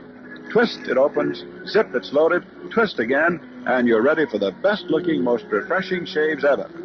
There's nothing to take apart or put together. Nothing to jam or clog. Nothing to waste your time or try your patience. So take it from me, it's a beauty and a bargain. You get it, plus a Gillette dispenser holding 10 factory sharp Gillette blue blades in a serviceable styrene travel case, a big dollar 75 value for a dollar. Ask for the new Gillette Super Speed Razor set at any store and see what real shaving comfort and convenience are like. Now the last half of the seventh inning. Roy Olmo, Duke Snider, Roy Campanella. Any one of the three uh, on safely, then pitcher Branca will hit. A one and one dog fall.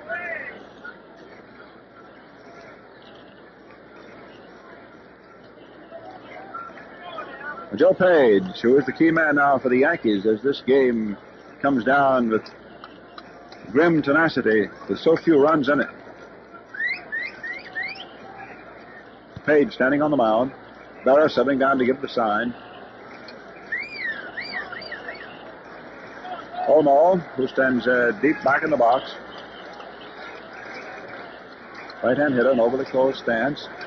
Bounced out third to first against Byrne in the second inning and against Page was the biggest out of the ball game in the fourth.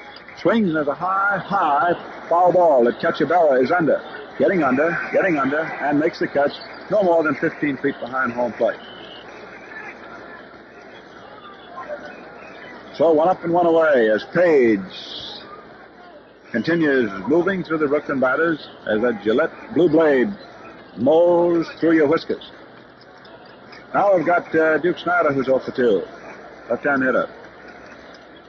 Throw, swung on, a high foul ball on top of the third base stands, out of play and out of the park. A ball's one strike. With the wind blowing out toward left field as strongly as it is, that's the way it has blown all afternoon. And with Page uh, probably pitching outside consistently to Snider, the outfield is back into left, especially DiMaggio. Duke swings and pulls the ball wide of first base. Henrich up with it, runs over to the bag and makes the put out but two steps. So the play handled by Tommy Henrich unassistedly, and two men are gone, last the seventh.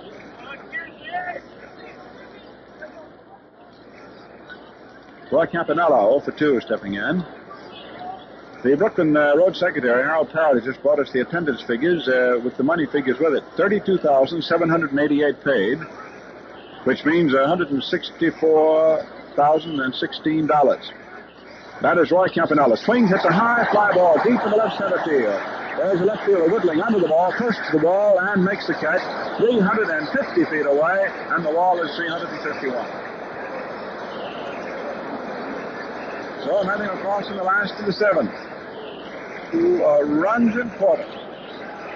Only four runs so far in the three games.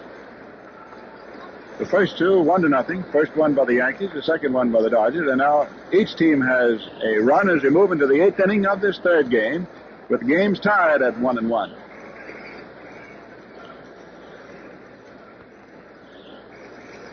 In the eighth inning for the Yankees, it's uh, second baseman Coleman who is batting eighth, first up, followed by Joe Page. You know he'll hit for himself. And then by the top of the order, Rizzuto. When the Dodgers come in for the last of the eighth, it would be Pitcher Branca leading off, then the top of the order, Reese and Miksis. And Ralph is just getting out to the mound right now. There's Campanella coming up to the plate. And uh, let's open up that other microphone for Mel Allen and uh, get his observations. Mel, uh, did you ever think you'd see such pitching, especially in the clutch when it meant so much? Never did. As a matter of fact, in the press room before the ball game got underway, I was talking to Dan Daniel, who erudite sports uh, reporter for the World Telegram, been following baseball for longer than Red and I's age, our ages together. He said he didn't know what in the world all of a sudden happened. He said they're blossomed forth here. The Mathewsons, the McGinnitys, and uh, the greats all over again. He said something that uh, no one ever expected, and that's just the way it's been. And uh, looks that as if that's the way it's going to still be, Red. Well, that's the way it is right now. All tied one and one as we move into the eighth inning. And here is the right-hand hitting second baseman of New York, Jerry Coleman, first up. Branca's fastball is over, but too high. Ball one. Also, the weather conditions have uh, befriended all pitches. Weather conditions, as well as the fact that the uh, batter screen was taken down in center field at the stadium for the first two days. Throw, curveball over. It has been dark this afternoon, and of course that sets up uh, a pitcher's fastball. The darker it gets, the more of a disadvantage the hitters are. And then at the stadium the first two days, uh, the hitters were having to look against that white baseball, against all the white shirts in the center field bleacher section. Batting screen was down. One and one pitch. Swung on and missed. Short curveball. Oh, make no mistake about it. Uh, the pitching staffs that had uh, come through such a Kilkenny struggle to win pennants were braced. We're all set.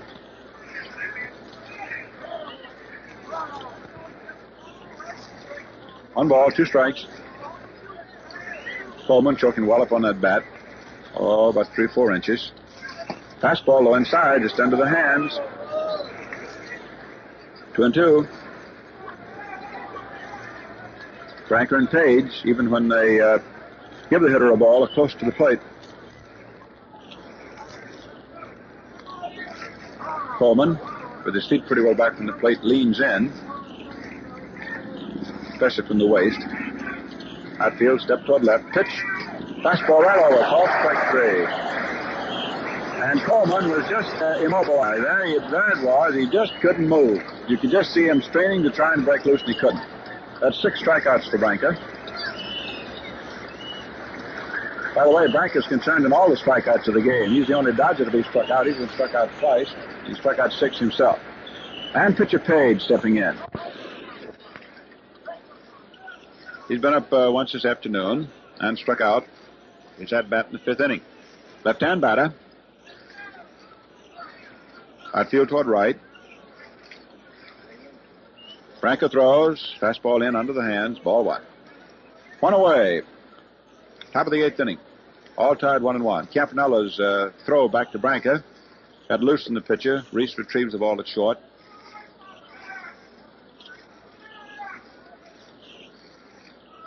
Page, who came in out of that bullpen for New York just 60 times this past summer. Throw, swung on, foul back.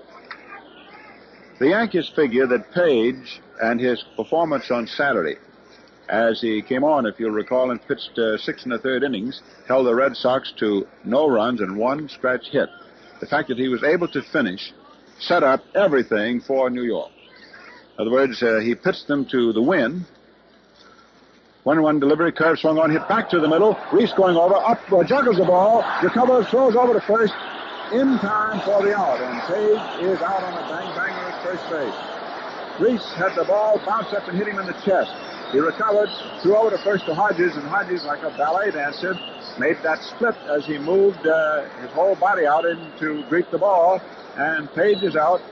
Boy, he was straining, hustling down that line.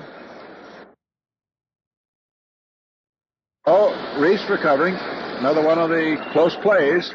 Those are the things that give umpires nightmares when you get those bang bangers. We had four in the ball game yesterday. So two men up and two gone, top of the eighth.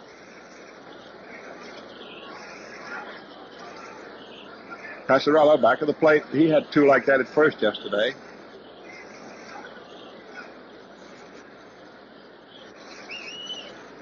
Passarella snaps on his mask. Rizzuto, 0 for 3.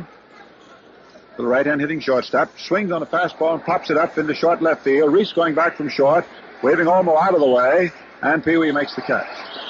Well, the Yankees are retired. Heading across in the top of the eighth inning as Branca has set the side down in order now for the last four rounds. And with Brooklyn coming in for the last of the eighth, the score remains New York 1, Brooklyn 1. It goes without saying that every man who values personal appearance and comfort wants to get the best looking, most refreshing shaves he can. To do that and save money as well, use Gillette Blue Blades, five for a quarter. They have the easiest shaving and longest lasting edges ever put on steel. Also, they fit your Gillette razor to a T and protect you from the discomfort caused by misfit blades. Now, for extra convenience, buy Gillette Blue Blades in the handy Gillette dispenser that zips them out on wrap. With it, you change blades in a jiffy, save time, save fuss. Also, the blades are perfectly protected. Stay factory sharp until used. You get 20 blades, 40 shaving edges for 98 cents. 10 blades for 49 cents. Look sharp, feel sharp, be sharp. Use Gillette Blue Blades with the sharpest edges ever honed. The uh, Brooklyn Dodger knock him down and drag him out uh, the back hall.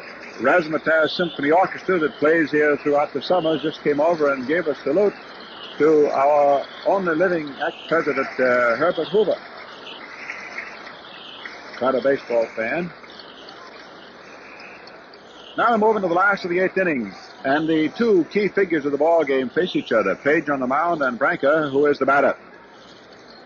It's a tough one, one and one.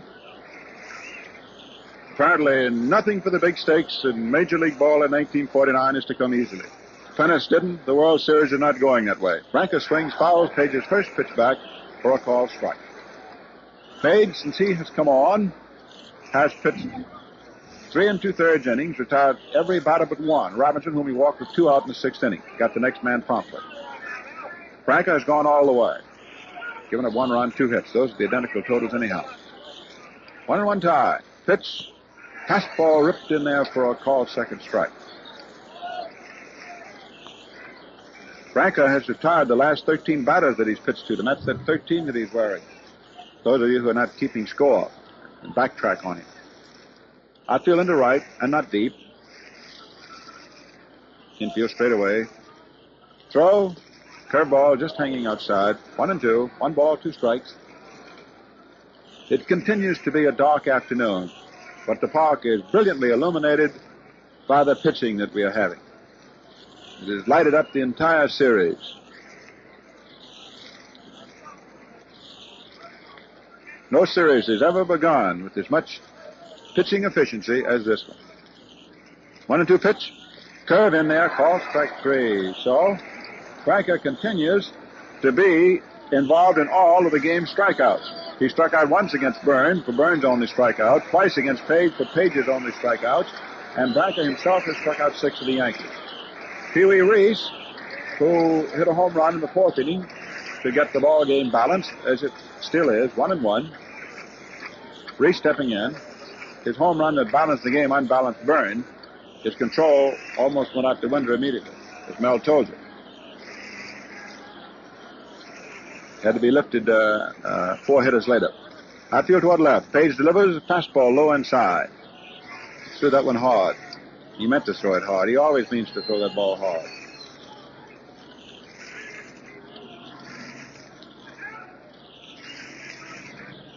Page, who was the glue man, he just held that Yankee staff together all summer. Works inside against the hands, took a little bit uh, off the fastball, then ball two. Two balls, no strikes. The wind continues blowing out toward left field. It is the wind that helps a right hand batter who hits a high drive out toward left.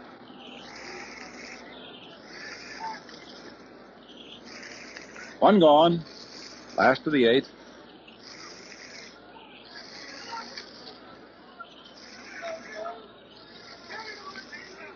Everything almost deathly quiet for the moment. 2 nothing pitch. In there. Fastball for a call strike. Big guy's working.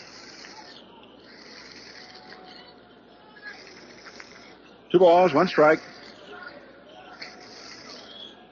Reese waiting. Trim, square-shouldered figure. Been the shortstop for the Dodgers since 1940. Fellow whose job he took at shortstop is sitting over there uh, with his boss. That's uh, Leo Durocher now, the manager of the Giants, sitting over there with Horace Stoneham. Two balls, one strike. Reese takes a curve. It just stays outside for ball three. Now Berra turns around and apparently kicks on that decision to Passarella, and Passarella promptly shakes his head. No. The umpires are under tremendous pressure.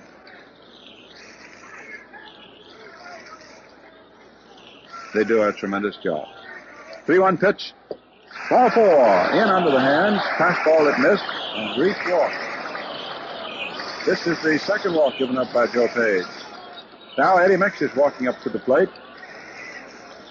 A right-hand, light-hitting utility infielder for the Dodgers, playing third base today.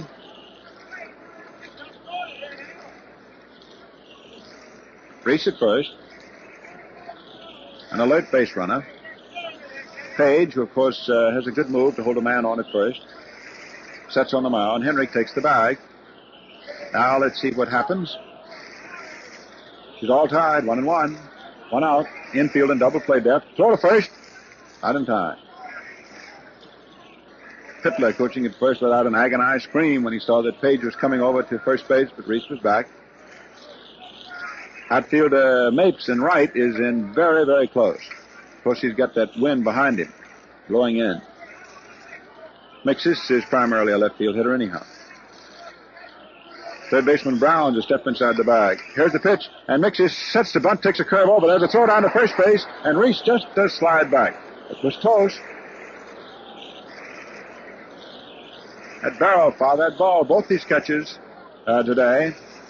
Berra for New York, who just threw, and Campanella of Brooklyn. They'll throw.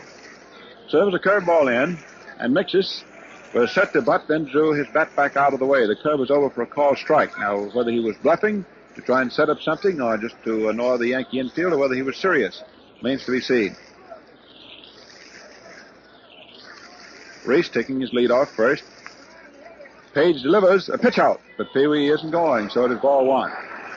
The Yankees, of course, could afford to have Page come down to deliberately outside with a fastball, uh, hoping that the Dodgers were running. Now the count is one and one. The score is one and one. The games in the series uh, up to this one are one and one. Last to the eighth inning.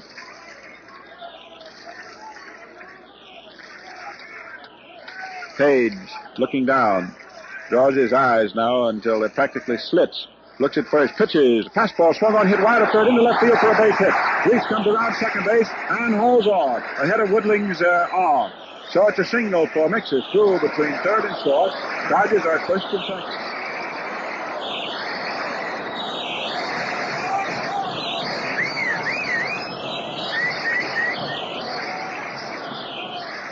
Hit number three for Brooklyn, hit number five in the ball game. So that's the first base hit off Page, and now Page is in a jam of his own making. A base on balls with one out to Reese and a single to Miksis.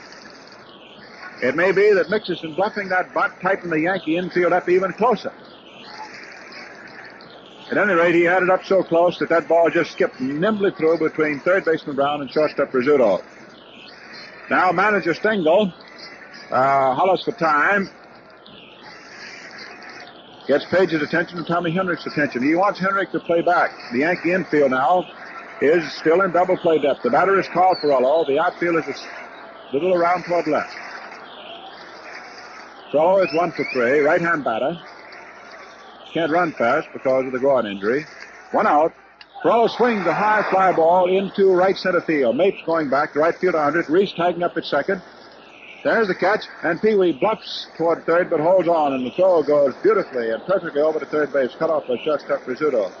Mapes has a fine throwing arm. He saved the Yankees some games by throwing men out at home plate in the pennant race. So that's the big second out. And the league's leading batter, Jackie Robinson, walking up. Page set, delivers. Robinson swings, hits the ball right out to DiMaggio in center field, and there's the catch of the line drive for out number three. And so Page comes down and settles his own threat in the last half of the eighth inning. So at the end of eight, one run, two hits, and no errors for the Yankees. One run, three hits, and no errors for the Dodgers.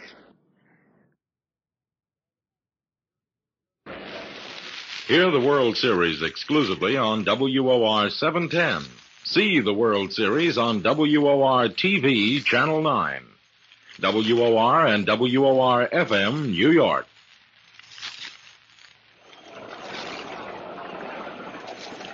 Here we go into the ninth inning, and Tommy Henrich is first up. Ball game leveled at one and one. Branca, right hands. Henrich swings a ground ball that Robinson picks up, throws over the first in time for the out.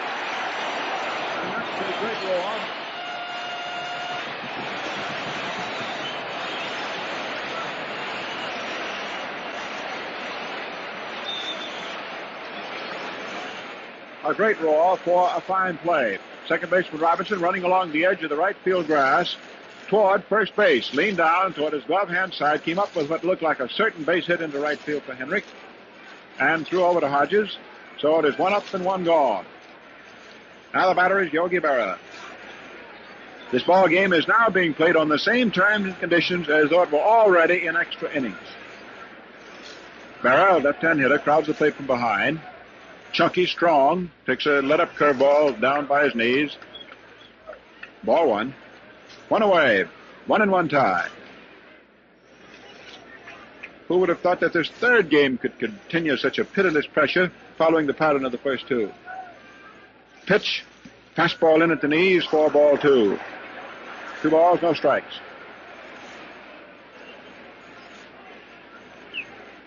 Branca turns his back on the plate. Walks to the rear of the mound. Races it short. Walks partway in, says something to him. Berra ready to swing. That's his stock in trade.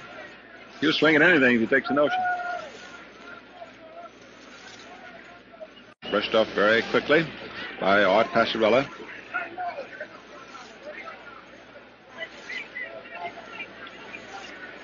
Two and two. That's the ball and strike count. One out. Berra swinging that stick menacingly back and forth. Pulled it from the end. 2 2 pitch. Curveball. High outside. Didn't cut down and in. So it is now a full count of 3 and 2. Ball game is just two hours old. Just had two runs in it. Each side is one up.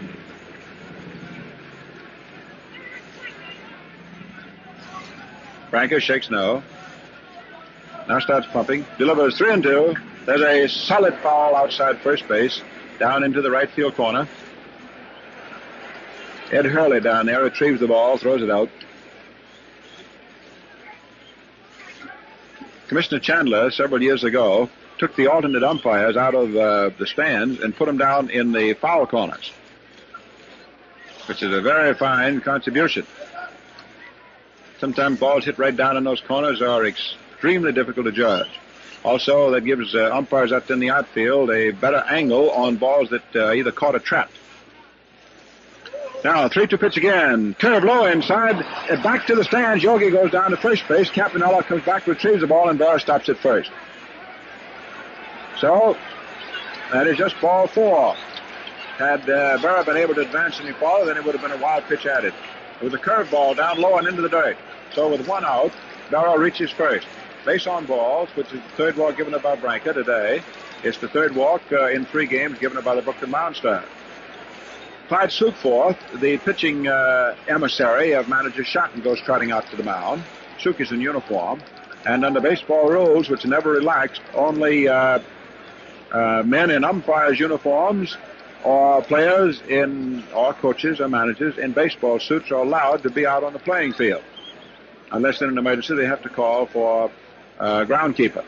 In other words, a manager who is in street clothes has to stay in the dugout. And uh, Shotton does not wear a baseball suit. Sukeforth goes out to uh, discuss matters with Branca. Joe Hatten, a left-hander, gets up for the Brooklyn bullpen. the second time he was up. He was throwing there in the third inning, as uh, Mel told you. Now Joe DiMaggio at the plate, 0 for 3 today. Outfield deep, round toward left, one and one tie. Barrett first, one out. The pitch to DiMaggio, fastball high and outside, four ball one. DiMaggio looks down to third base coach Crosetti to get the sign as to how manager Stengel want this one played. Maggio swinging from the end, feet wide apart. The Clipper, set picture, swings as a foul ball on top of the right field stands, and it's one and one. One ball, one strike.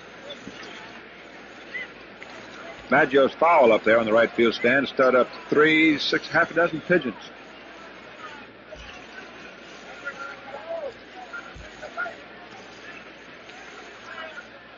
One and one.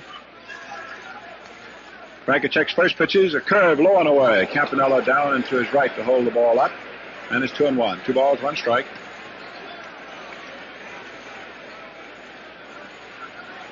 All tied, one and one. Well, we got all the ball game today anybody could ask for.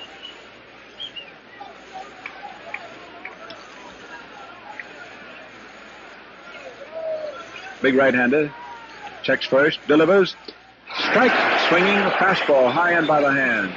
Maggio really took a rip. Unbuttoned his shirt swinging on that one. Two balls, two strikes.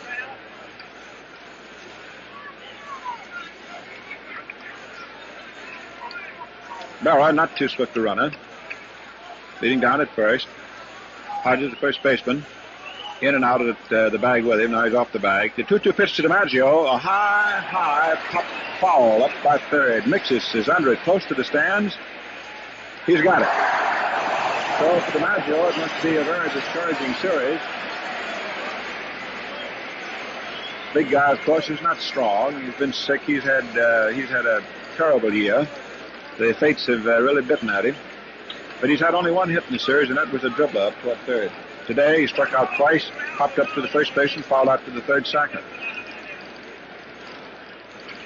Now, Bobby Brown, who um, was uh, a record-breaking pinch hitter back in the 47 series. Left-hand batter, choking that bat. He's a tough hitter. Branca set on the mound, delivers. Brown swings and has a ground foul halfway off toward third. He was trying to check his swing, trying not to swing. No balls, one strike. Two teams are really locked. A run apiece today and a game apiece up to here.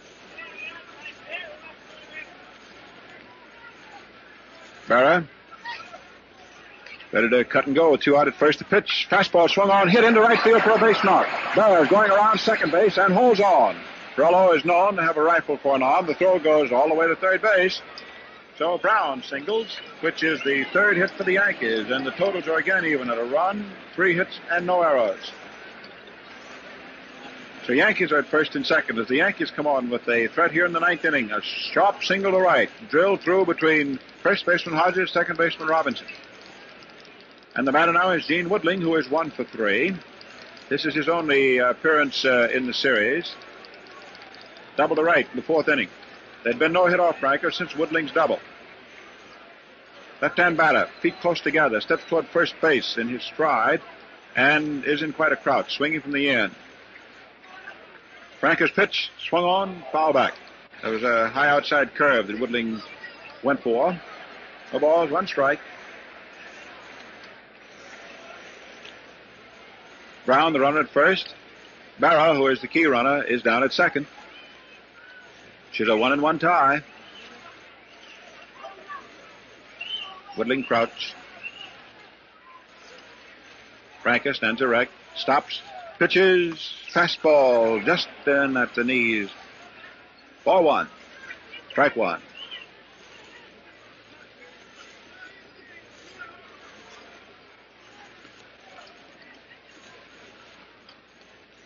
Things grow quiet now for the second. Branca prepares for his next delivery. Rubs up the ball. Now puts his glove back on. Checks second base. Stops. Pitches. Inside at the knees again for ball two. Another fastball. Two balls, one strike. Woodling looking down to Crosetti.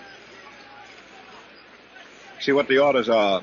The orders are going out pitch by pitch. Reese comes in from short, takes the ball from Branca.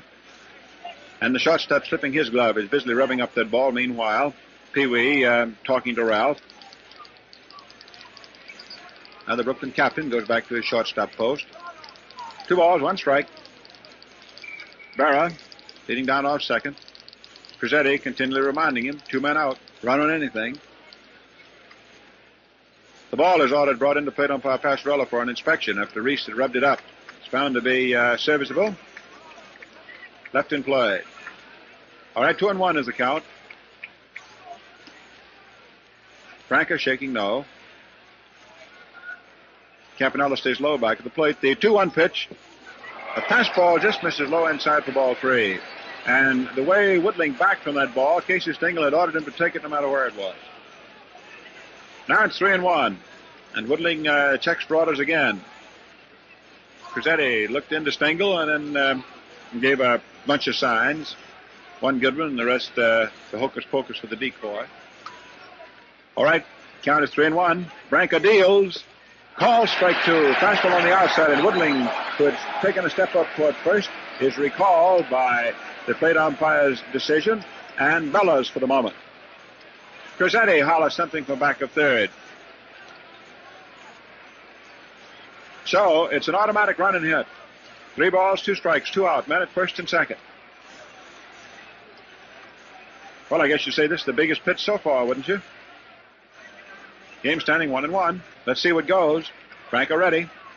Right-handed pitches, the runners break. It's ball four, and Campanella had all he could do to keep that ball from going back to the stands. So the bases are loaded. Branca turned the fastball loose down across the shins. So the bases are now filled.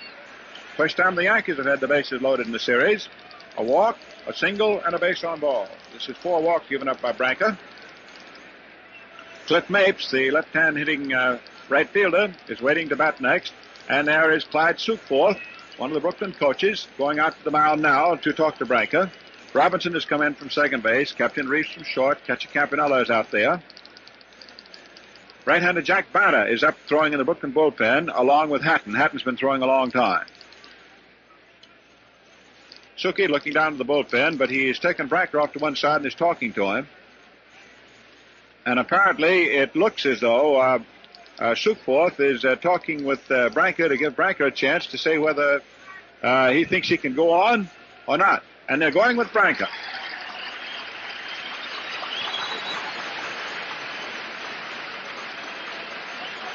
So the coach back into the bench. Branca now stands on the mound, a lone, solitary key figure. Reese has gone back to short. Robinson to second, and Campanella settled down behind the plate. And Mapes, the six foot left hand hitting right fielder. Wait a minute. And Mapes is going to be called back from the plate, and Johnny Mize is going to pinch hit. Mize, the uh, former Cardinal, the former Giant who was sold from the Giants uh, late in the summer, but in time to be eligible for the series to the Yankees. Mize, who pinch hit a uh, single yesterday in the right field, is coming on to pinch hit for Mapes.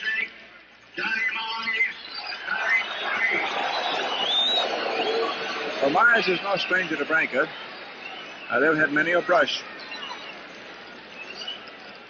So Johnny Mize is coming on to pinch hit and going down to the Yankee bullpen to get ready to go into the outfield is Hank Bauer.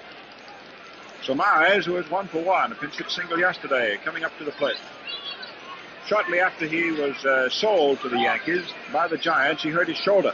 He's uh, available for hitting duty, but uh, can't play at first. So here's the big fellow, Johnny Mize, stepping in, hitting for the right fielder in the ninth inning. Three men are on. It's a one and one ball game. Don't go away. Outfield deep, round toward right. Branca pitches, and Mize takes a fastball in by the belt buckle for ball one. There's Casey Stengel sort of leading a little weaving, uh, sinuous dance down there in the Yankee bench. Branca pumps, delivers. Mize takes a fastball in for a call strike. One ball, one strike. Mize is a big guy. He's over the Giants, they call him the Big Cat. And he swings that uh, heavy bat as though it weighed no more than a dry turkey feather. Okay, three men on.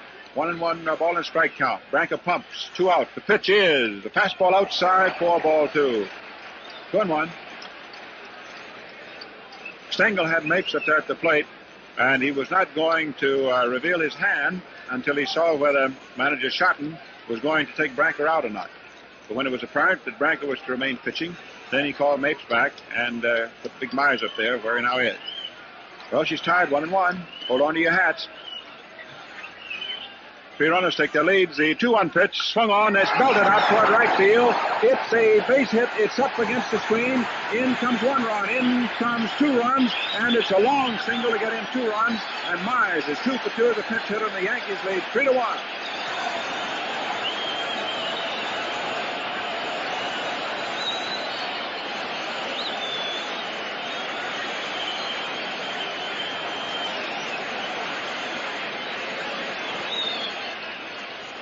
So Big Mize delivers. He set up there and he hit one about 25 feet off the ground against the wire screen. And Bauer goes down to first base to run for him, and Mize gets a tremendous hand as he goes off the field. And the Yankee fans are deliriously delighted. And there is Coach Clyde Sukeforth calling for time and going out to the mound. This may be all for. It's three to one in favor of the Yankees. Bauer has been announced. He's the pitch runner at first base. And they're going to bring Joe Hatten. Is it Hatten or Banta? Just a moment. It is uh, Jack Banta they want, not the left-hander after all. Jack Banta, who didn't get very much time to throw. So Banta is coming on, and Johnny Mize, an old National Leaguer, returns to the scene where he's hit many a base hit here at Brooklyn, and promptly hits a solid, high pinch hit single, and gets in two runs. Three to one, favor the Yankees. First time that any team has scored in one inning more than one run. And the Yankees now in the ninth inning lead three to one. And with Joe Page on the mound, Casey Stengel is sitting over there, just got a smile on there as big as a full slice of a watermelon. Branca gets a hand as he the mound.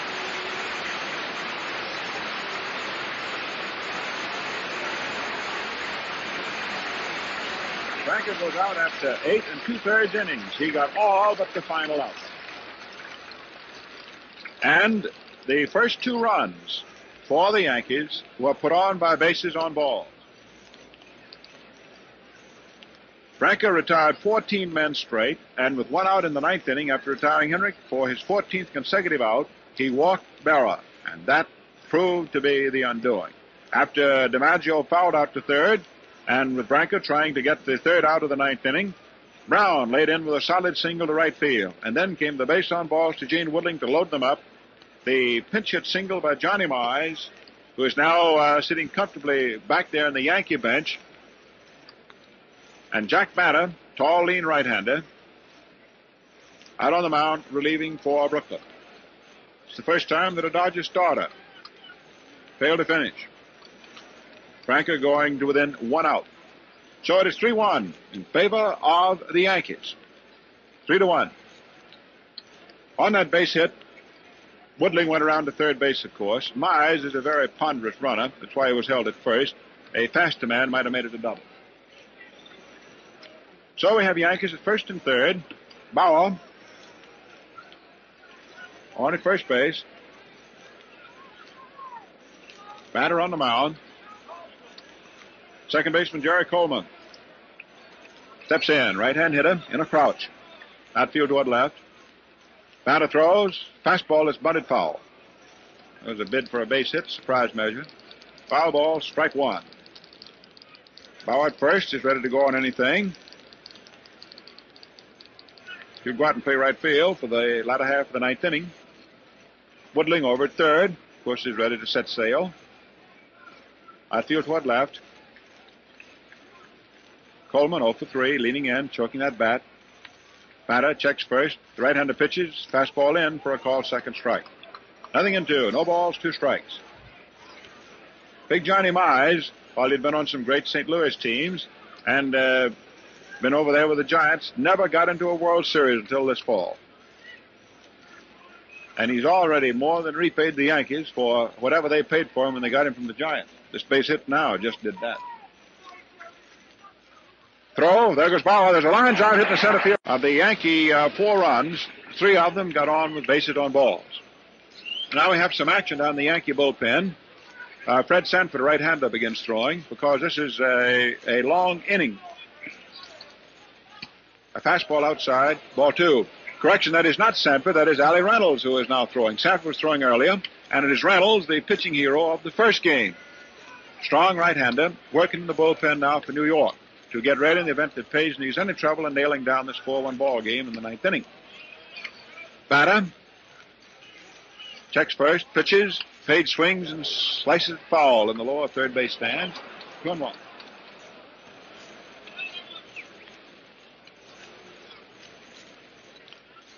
We'd like to um, repeat what we said. Of the four Yankee runs, three were scored by men who got on with walks. Two here in the ninth inning and one in the third.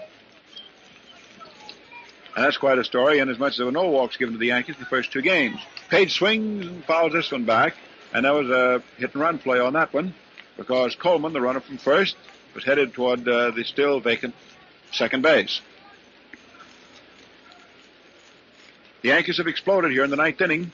Branca opened the door with one out, a walk to Berra, then with two out, a single to Brown, a base on balls to Woodling, loaded it up. A pinch hit single by Johnny Mize knocks in two. And Coleman has just singled sharply off relief pitcher Jack Banta. Joe Page up there. It's his ball game to win.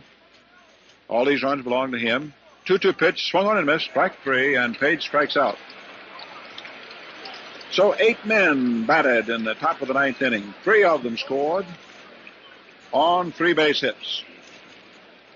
So the Yankees now lead four to one. It's the first time that any team has been more than one run away from the opposition.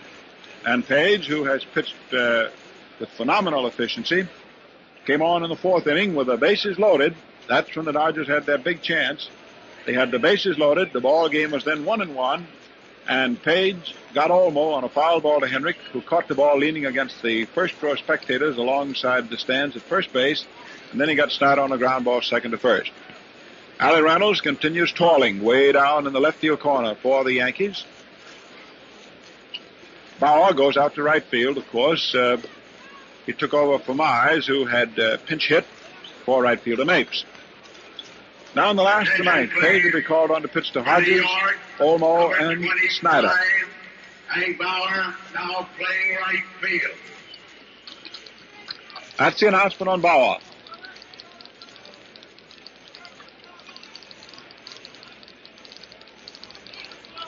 Big left-hander, Joe Page, all set. Attention, please. Gil Hodges stepping in. No one will be permitted on New York four, Brooklyn one. at the end of the game. Choose Barrow any exit settling down to give the sign. Page in no hurry. Shuffles a little dirt out there on the mound with his spikes. Outfield round toward left. The wind continues blowing into left field.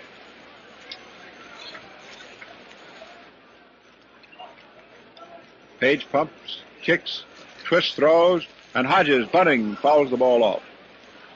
He was bunting for a base hit, figured that that was about the last thing the Yankees would expect of him.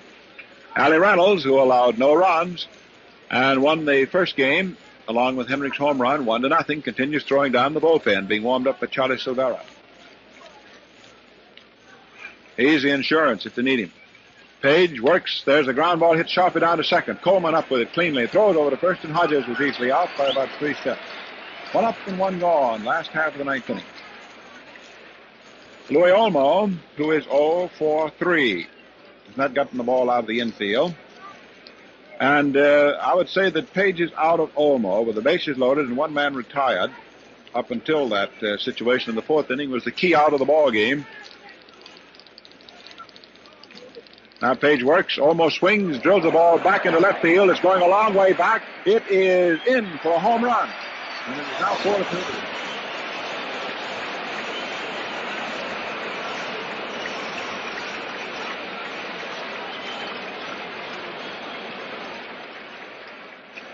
Now Olmo running his home run home, steps on home plate, and it's a four to two ball game. He hit a curveball and drilled it well back in the straightaway left field stands.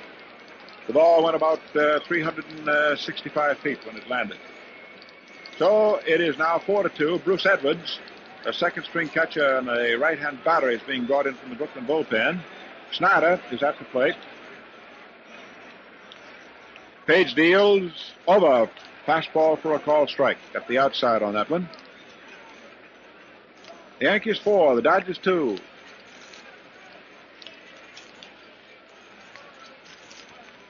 Page works. Over. Fastball for a call, second strike. Page, two outs to go and a two run margin. Four to two ball game. Snider holding it stick down by the end. Overly close stance. Outfield back into left on him. Pitch is swung on, fouled off. Nothing can do. Ball back on the screen.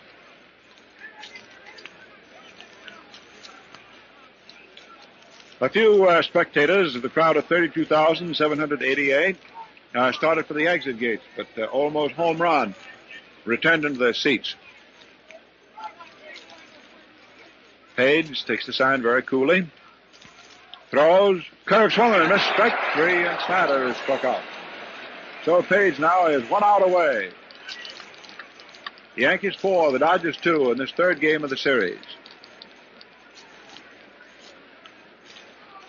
And just who the pitcher will be tomorrow? Well, probably uh, Eddie Lopat. He's been figured to start most any time. Might start for the Yankees. And just who manager would come up with, uh, you don't know. Of course, the outcome of this game makes a great deal of difference. Each side of the camp. Campanella, right-hand hitter, swings, fouls the ball back. Nothing in one. Two gone, last of the ninth. Edwards waiting on deck. He's to hit for relief pitcher Banta in the event that Campanella can save him a bat. As it stands now, Edwards on deck is the tying run. Yankees 4-2. Campanella swings, fouls this one off. No balls, two strikes. Casey Stengel lets out an encouraging whoop and a holler as he steps to the front of the Yankee bench. Hollers out to Page. And we are beginning to get a little rain. It is starting to rain right now. First rain of the day. The skies are letting overhead. As we pointed out to you, they have been ominous all afternoon. Page works. Campanella checks his swing on a low curveball, and it is ball one. One ball, two strikes. In the column that counts, the Yankees four, the Dodgers two. The Yankees, after two men were retired, let go in the ninth inning, and Johnny Mize and Joe Page. You can see the typesetters and the uh, various newspaper composing rooms all over the country getting their names ready for the headlines. One and two pitch, swung on a high foul ball close to the first base stand and into the stand. So the ball game's still alive. The ball bounced uh, three rows of seats back, hit on a piece of concrete walkway, and then bounced high up amidst some photographers suspended under the upper deck behind first base. One and two.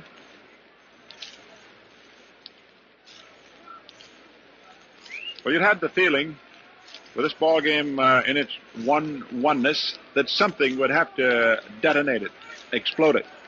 And the Yankees did that in the ninth inning with two out.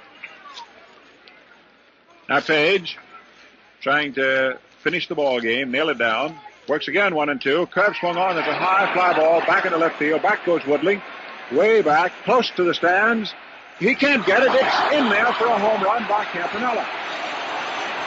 The Campanella one in the left field stands. It just goes in, and it's a 4-3 ball game. And listen to the crowd.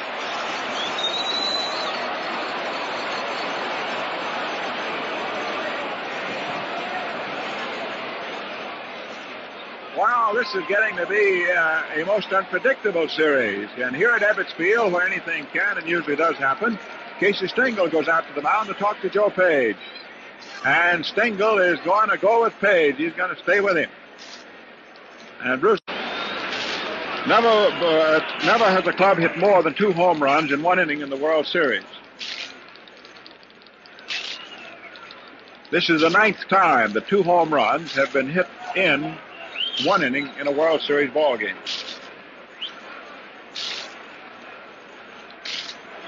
The Yankees themselves have done it five times, so the Dodgers sort of took a leaf out of their book. Two home runs here in the ninth. Edwards uh, takes a curve. Couldn't check his swing in time, and it is strike two. No balls, two strikes. Nothing in two. Bruce stepping in. So Page is once again within one strike of his final out. And the crowd is still waiting. Everybody standing. The Yankees four, the Dodgers three. So hold on. Page comes down. Edwards takes just outside for ball one. One and two. He may have been uh, setting up something with that pitch.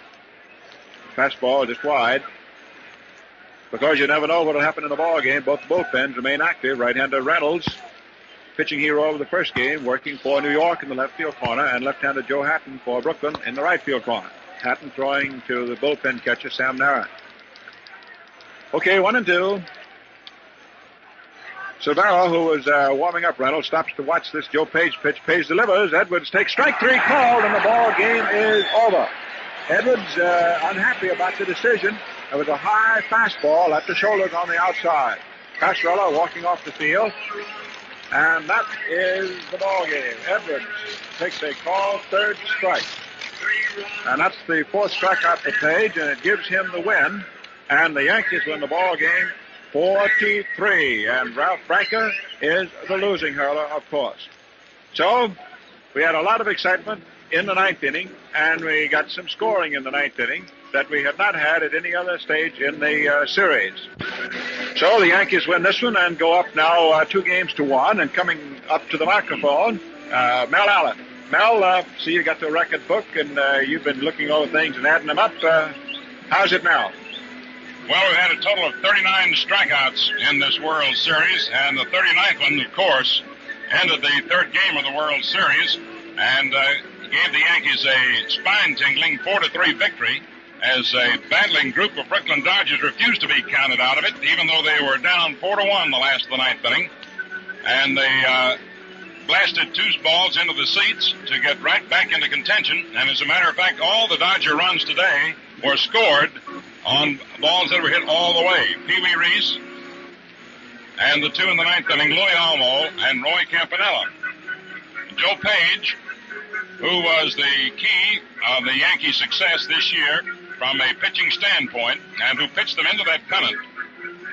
If you want to look at it that way, last Saturday when he went six and two thirds innings of one hit pitching in relief against the Boston Red Sox, who came on today in the fourth inning with one out, and thus went five and two thirds innings today, and uh, did not allow a hit until the eighth inning, and then gave up two in the ninth. So he pitched uh, one hit ball until the ninth inning, and then gave up those two, and they were two big ones.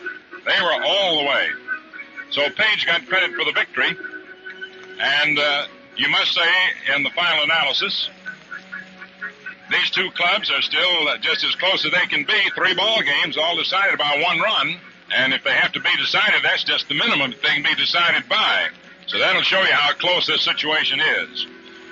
And so, as you attempt to pick the heroes of the day, Joe Page, who uh, came very near not being a hero, with the Dodgers teeing off on him in the last of the ninth, comes through to win his second World Series game.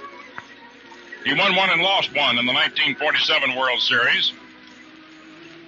Joseph Francis Page, a 31 year old left hander from Springdale, Pennsylvania, born in uh, Cherry Valley, came on to save the day for Tommy Byrne, off whom Pee Wee Reese spanked that home run early in the game in the fourth inning to tie it up at one and one after the Yankees had taken a one run lead in the third off Ralph Branca. Branca had walked Mapes to start the third inning. Then after Coleman struck out, Tommy Byrne singled to uh, send Mapes around to third, and he scored on Rizzuto's fly ball to right field. Reese's homer off Byrne in the fourth inning tied it up. That was the first hit off Byrne, who had gone through the lineup without allowing a hit in the first three innings. And that proved to be Tommy Byrne's undoing when after Miksis had lined solidly to center to DiMaggio for an out, Furillo singled to left, and then uh, Byrne grew wild and walked Robinson and Hodges to load the bases with one out of the fourth inning that looked as if the Dodgers were going to cash in. But that's when Page came in, and he got Olmo and Snider got out of that jam and was brilliant until the ninth inning when Olmo and Campanella hit those homers. Offensively, it was Big Johnny Mize who had reached Major League stardom, but who had never been able to participate in a World Series. And it was Mize who had pinch hit safely yesterday for the Yankees in a losing cause, who came on to the ninth inning after Ralph Branca, who had pitched beautiful baseball all the way, who had pitched a two-hitter to the ninth inning, and who had gotten the first man out of the ninth, had walked Berra and had gotten DiMaggio. And with two down, Brown singled, and Woodling walked to load them up. And then it was that Big John stepped in and lined a single off the right field screen to score two, and Coleman's single off relief pitcher Jack Banta sent the third one in, and that proved to be the winning run. So it was a thrilling ball game all the way, with the totals the Yankees four runs, five hits, no errors, five left on, and the Dodgers three runs, five hits, no errors, and six men left on. Joe Page, the winning pitcher, Ralph Branca, who went eight and two thirds innings, is the losing pitcher, his second World Series loss. Well, we're having uh, a little more excitement. It's building day by day, and we still have a long way to go. Remember, we'll be back on the air again tomorrow at 12:45 Eastern Standard Time. But do remember that on Sunday we will be on an hour later at 1:45 Eastern Standard Time. But tomorrow, 12:45. Tomorrow we bring you the fourth game of the 1949 World Series from Ebbets Field in Brooklyn make a note that we'll be on the air at 1245 Eastern Standard Time, the same as today. Until then, folks, smooth sailing, smooth shaving, and good afternoon from your host, the Gillette Safety Razor Company, Red Barber, and yours truly, Mel Allen.